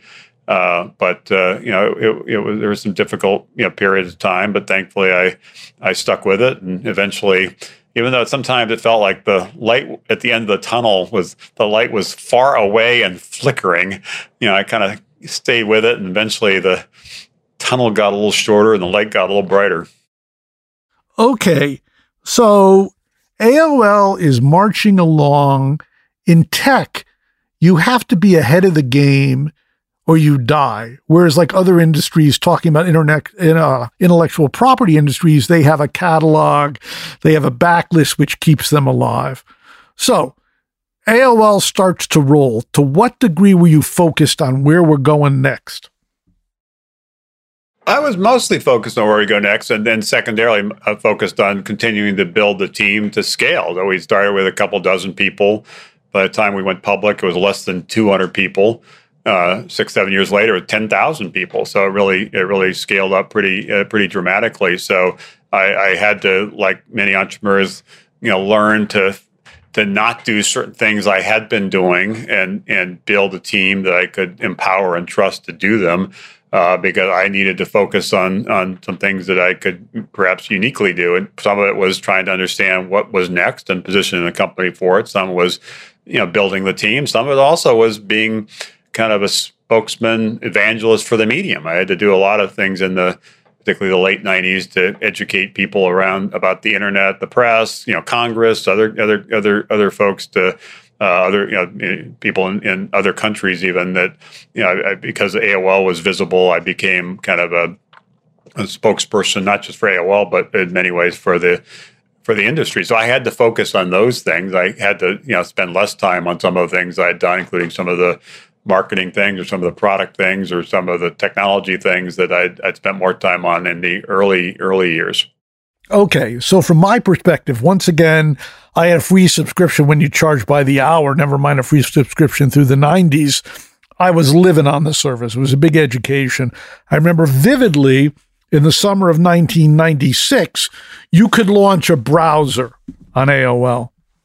But for me, the real breakthrough moment was in the summer of 2000. I went to visit my sister in Minneapolis, where she had a high speed connection which of course led you to Napster. Now, in this particular case, I maintain I ultimately had to pay for a while. My AOL and the high speed connection, I got quite away right away. But for me, what killed AOL or put a dent in it was more just the fact there was a high speed connection sold by the cable company or third party. And that was $20 right there. And people didn't want to spend multiple $20 as opposed to it being the web that put a dent in AOL. What do you think from your inside view? Yeah, I think that I think that's fair. The the way uh, AOL when it first launched, it as other competitors at the time uh, was separated from the internet because at the time, and when we started in 1985, you know, it's hard for people to believe this, but it's true. It was actually illegal for consumers or businesses to be on the internet. It, a few years later, Congress passed some legislation to commercialize the internet, but in its early years, it was separate. When the internet got commercialized, that actually accelerated AOL's growth because people wanted to be on the internet. We integrated a, a very fast web browser, so actually you could get to websites through uh, AOL faster, particularly with slow slow modems, than you could uh, with most of the other internet service providers. And in addition to that, we provided a whole suite of services that were exclusive to AOL, People Connection, you know, a lot of exclusive content, and and uh, and other other services. So sort of the internet and a whole lot more for about the same price as internet only. And that's really what drove our our, our hyper growth in the late yeah, 1990s.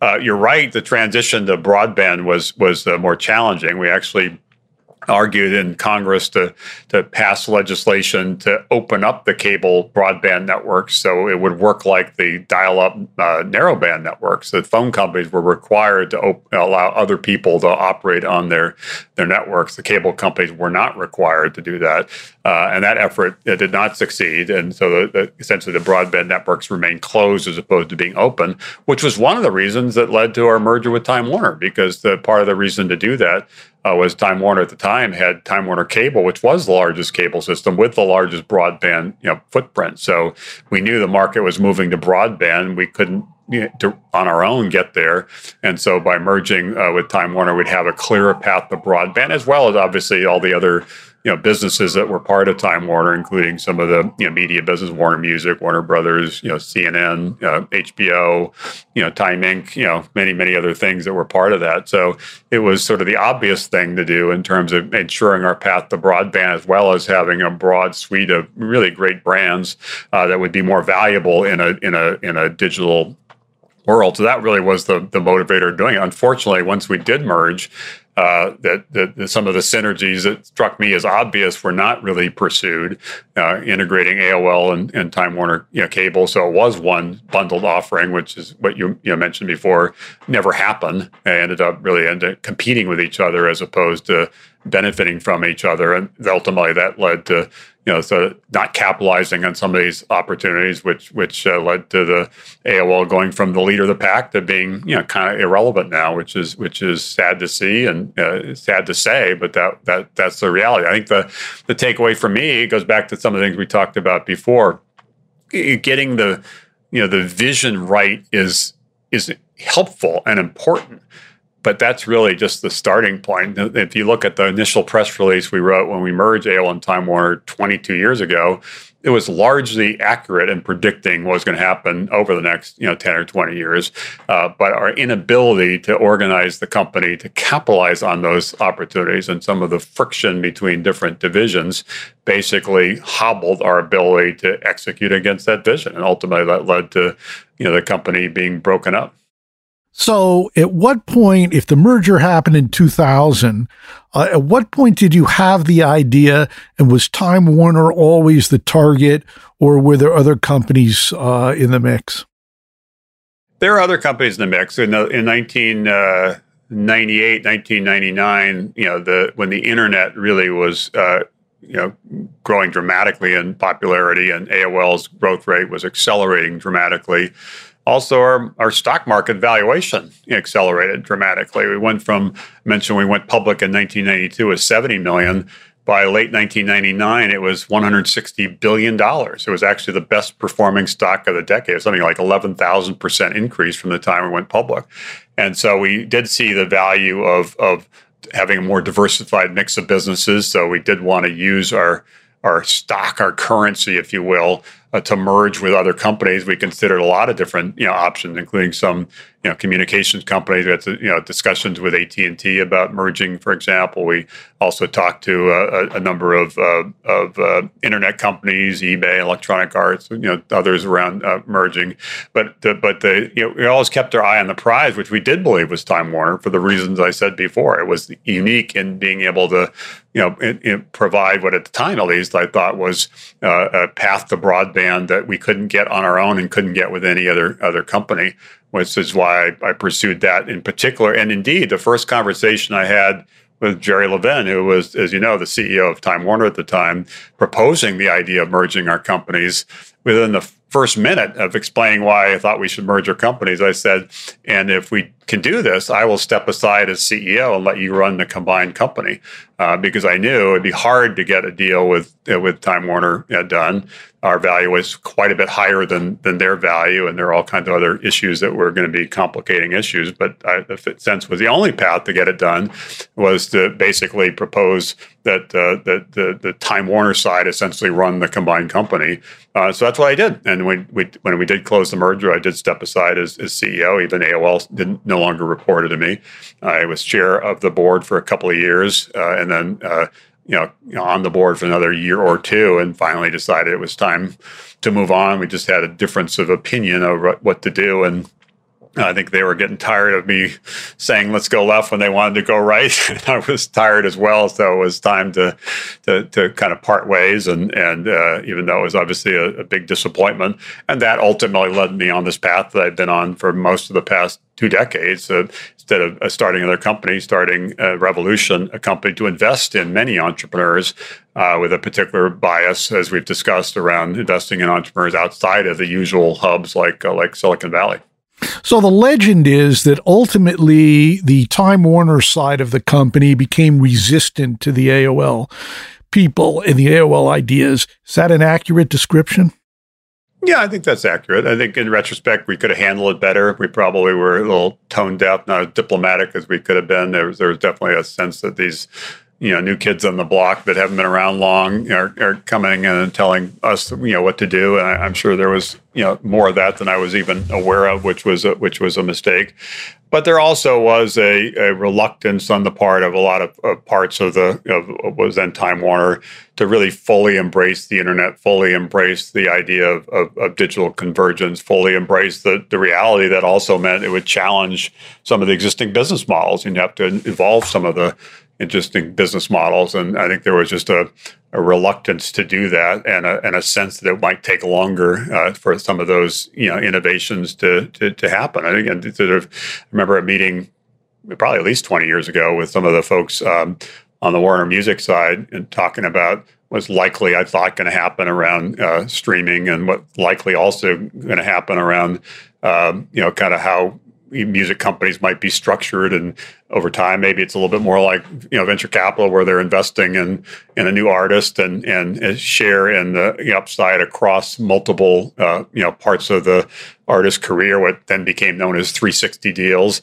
And it seemed like it was a pretty obvious thing that was going to happen, but there was a lot of resistance to that because at the time, as you know, the way that or- business was organized is you know the, the music companies just you know, put out the music and you know somebody else did the concerts and somebody else had the publishing and somebody else did this and somebody else did that and and having a more integrated view of it was just not something most people either believed in or just believed you know practically they could get everybody organized and headed in that you know that direction. So again it goes back to what i said earlier. It's sort of a a lesson around you know the idea is important but ultimately it's putting that idea into action uh, and the fact that we had some of the right ideas around what was going to happen with broadband, what was going to happen with streaming, or what was going to happen with uh, with many many different things, is sort of irrelevant because we weren't able to be the, the company that actually you know made that happen. And so uh, that's I apply that lesson to the the work we're doing now at Revolution, including uh, Rise the Rest. And part of the reason I even wrote the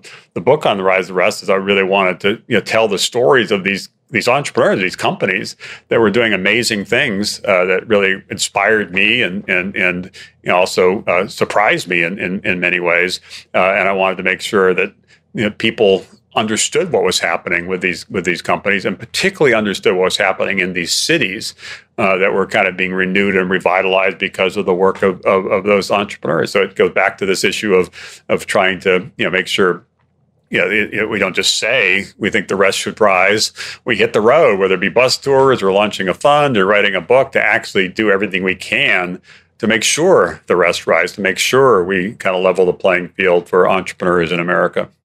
So, in business books and in media, the AOL Time Warner merger is portrayed as the worst in history of business to what degree does that affect? And usually people writing that have no vision, no knowledge of the inside.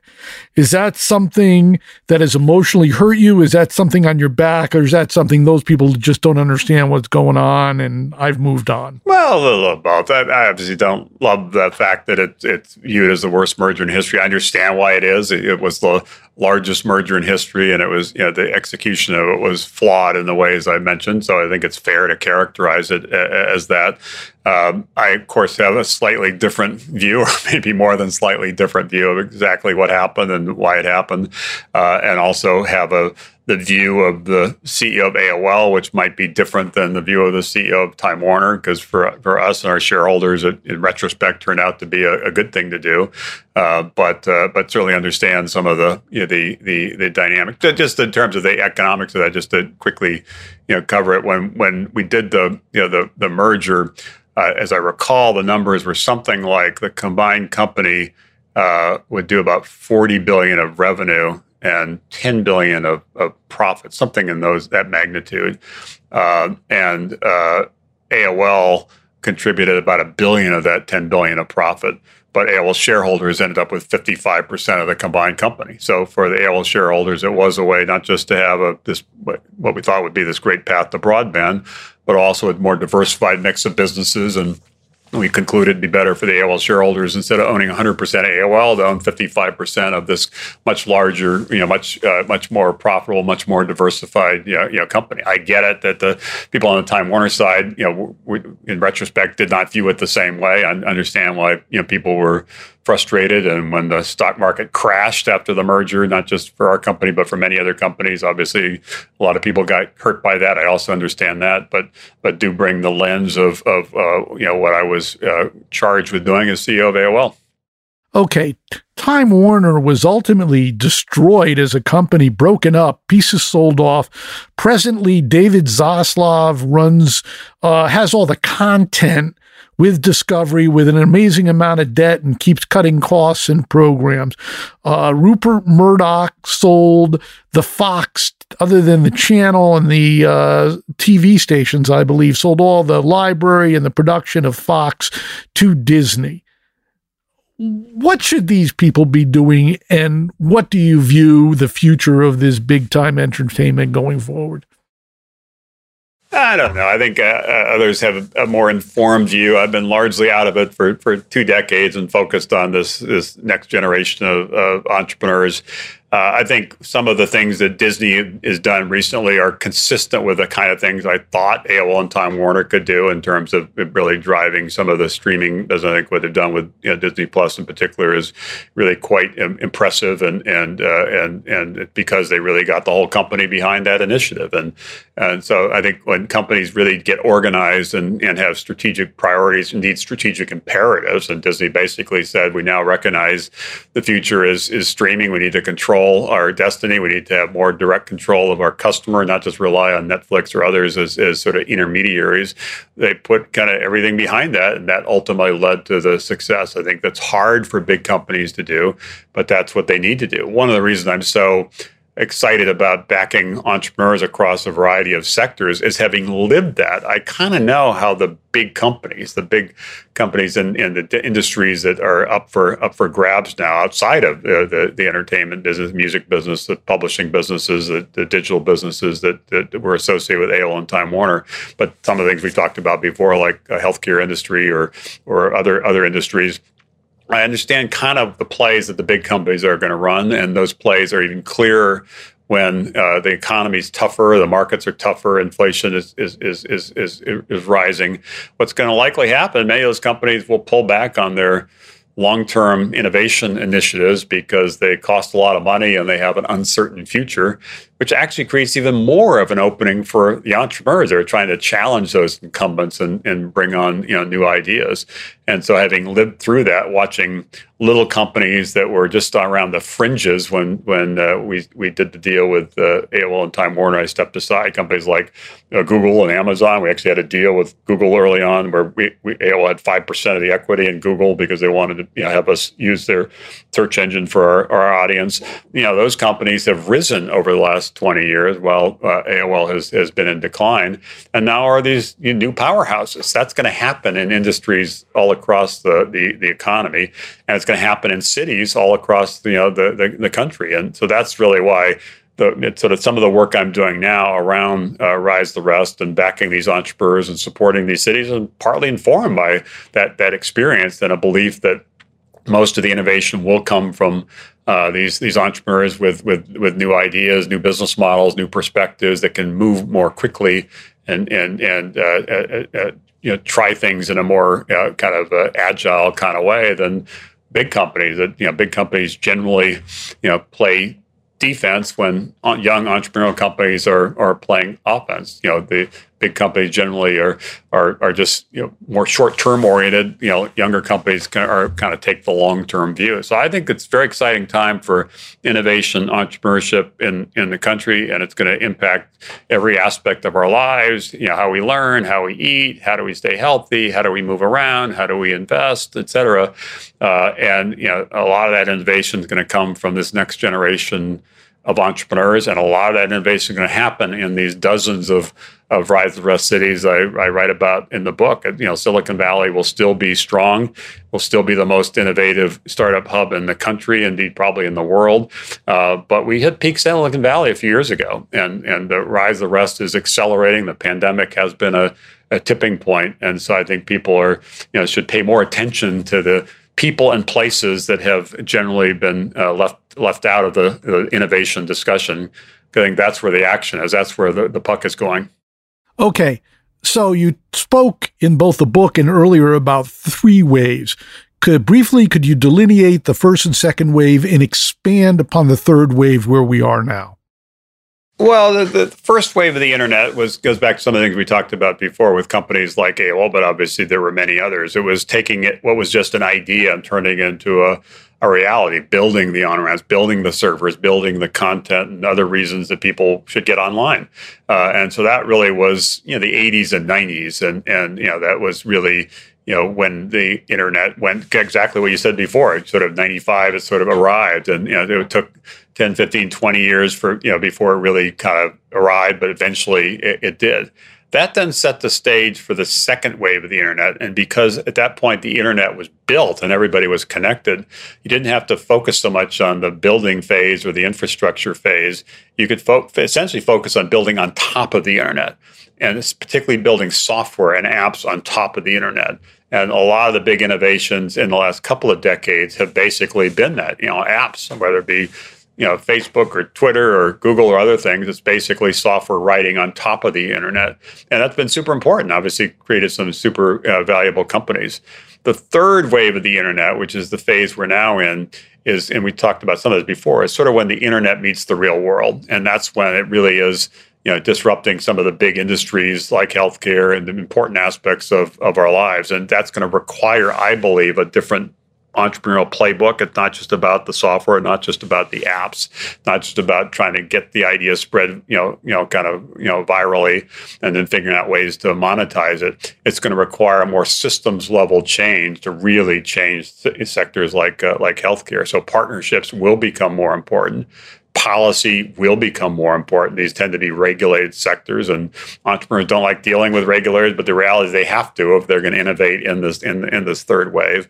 Uh, and it's also going to play to the rise of rest in place. It's going to advantage the cities that have some of the domain expertise and credibility in in some of these sectors that are up for grabs. So I think even though the first wave was certainly exciting and, and taking the internet from being an idea to being a reality.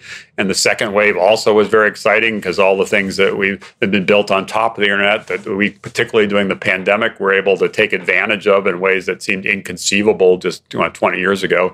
I think the third wave, when it really is you know the internet meeting the real world is where the most interesting and most successful and most valuable companies will will be created. And it will have a, a, a very uh, uh, substantial impact in terms of, of of America's leadership in innovation and entrepreneurship. And I hope which is why we're working so hard on the rise rest I hope it will be a more inclusive approach to you know innovation and entrepreneurship that does you know include more people does include more places. There are more people who can therefore be optimistic about the future as opposed to anxious about the future.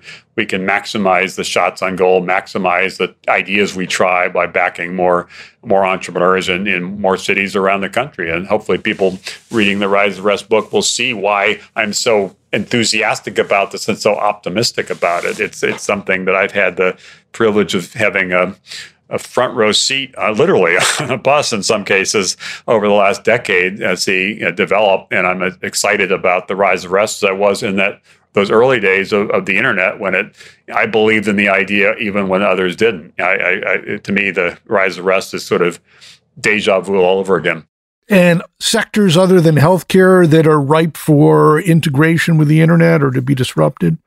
Oh, did I mention them? Basically, if you look at the most important aspects of your lives, they've changed a little bit uh, in in the last 10, 20, 30 years. They'll change a lot more in the next 10, 20, 30 years. And that's this acceleration of, of, of digital technology, acceleration of, of, of the internet. Uh, and, you know, healthcare, for example, is one sixth of the economy.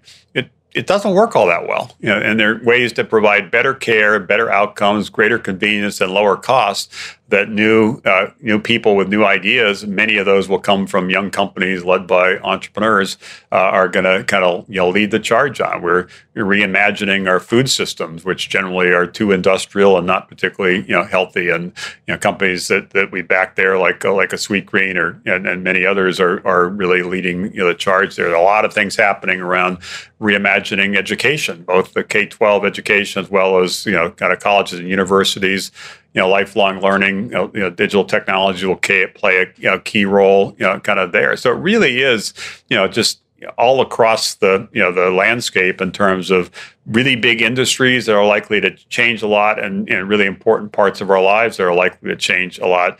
Yeah, what I would encourage people to do, which again is part of the reason I wrote the book, is don't just be a spectator watching this.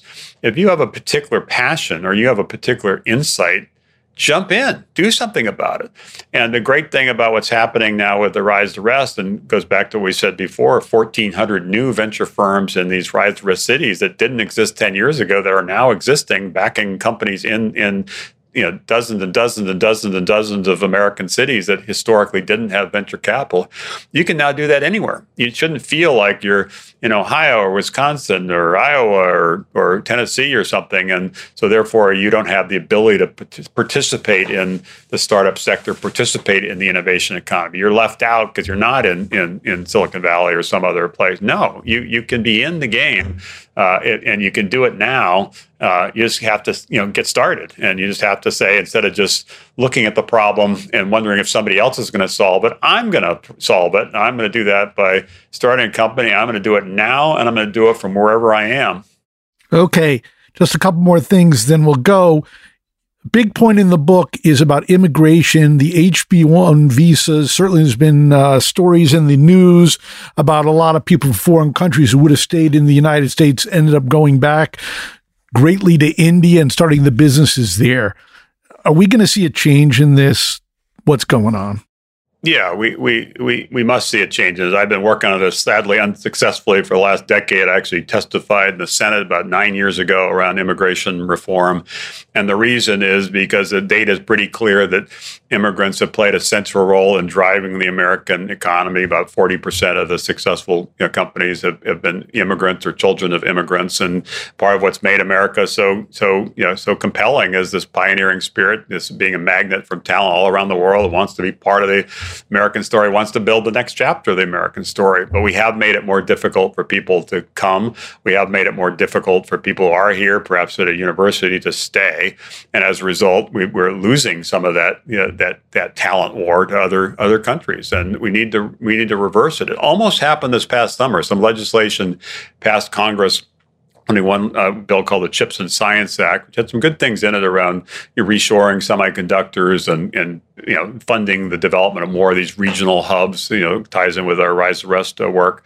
But also there was a startup visa provision that was at one point part of that. But when the final bill got done, it got kicked out, which is unfortunate. If I, if we fast forward, you know, uh, a number of years and America ceases to be the the leader of the pack, ceases to be the leading economy in the world, ceases to be the most innovative entrepreneurial nation in the world, uh, it like very likely will be we got this wrong. We, we lost that, that edge we had uh, globally as this as this as this magnet. So I'll continue to do whatever I can to try to you know, you know support uh, uh kind of you know, reform around immigration so we can win this win this battle for particularly around some of the, the talent that you know likely could be the entrepreneurs of the future, building some of the the companies of the future and creating lots of jobs for for for Americans in the process. And we've covered a lot of the viewpoint of the entrepreneur that location is not that important now. You can do it anywhere. But in conclusion, any other advice for entrepreneurs? Well, first of all, I recognize uh, uh, that entrepreneurs are choosing a path that most people think is a risky path. And so it requires a certain boldness, a certain fearlessness to you know take that path. I think we should understand that and and respect that.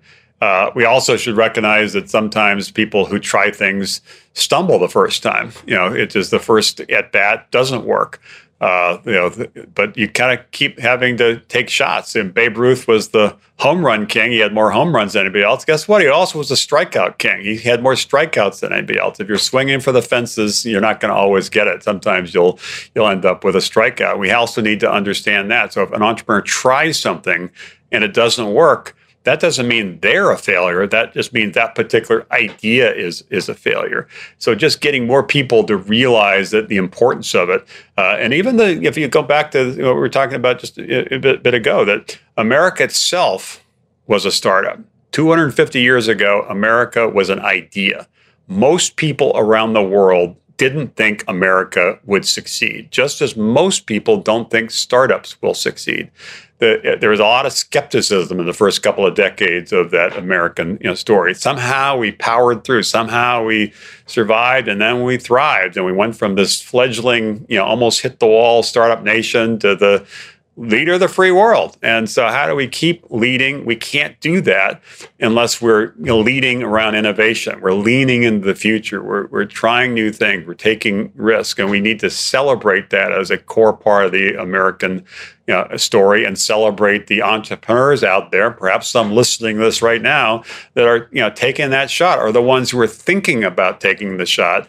And maybe now's the time they'll step in, into the game. So that again, that's my you know, my real passion here is making sure I can do what I can uh, to make sure America continues to lead. America continues to be a magnet for talent. America continues to be this innovative, pioneering nation.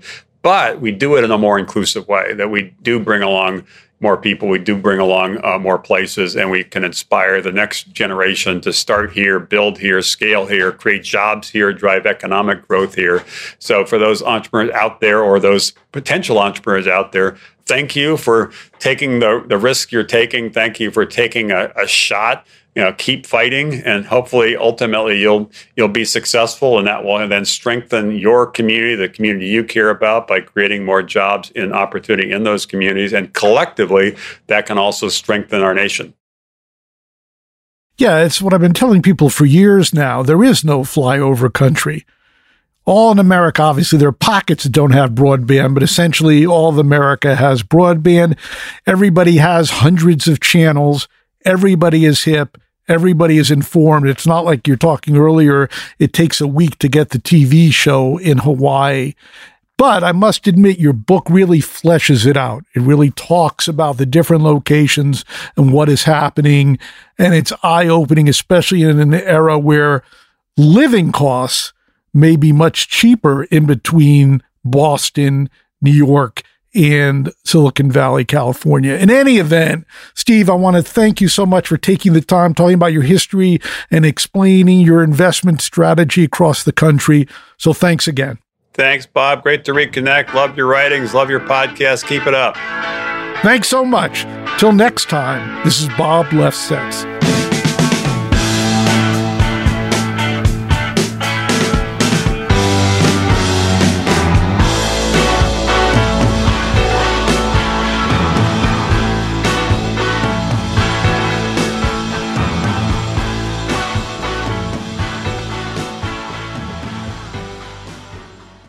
Welcome to 500 Greatest Songs, a podcast based on Rolling Stone's hugely popular, influential, and sometimes controversial list. I'm Brittany Spanos. And I'm Rob Sheffield. We're here to shed light on the greatest songs ever made and discover what makes them so great. From classics like Fleetwood Mac's Dreams to the Ronettes' Be My Baby, and modern day classics like The Killer's Mr. Brightside. Listen to Rolling Stone's 500 Greatest Songs on the iHeartRadio app, Apple Podcasts, or wherever you get your podcasts.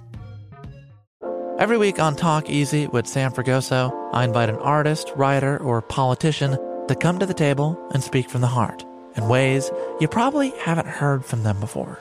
Some of my favorites are with Tom Hanks, Questlove, and Cate Blanchett. In recent weeks, I talked to actor Dan Levy, director Ava DuVernay, and the editor of The New Yorker, David Remnick. You can listen to Talk Easy on the iHeartRadio app, Apple Podcasts, or wherever you get your podcasts. Hi there, I'm Bob Pittman, Chairman and CEO of iHeartMedia. Welcome to Math and Magic Stories from the Frontiers of Marketing. This week I'm talking to acclaimed musician and entrepreneur, Pitbull.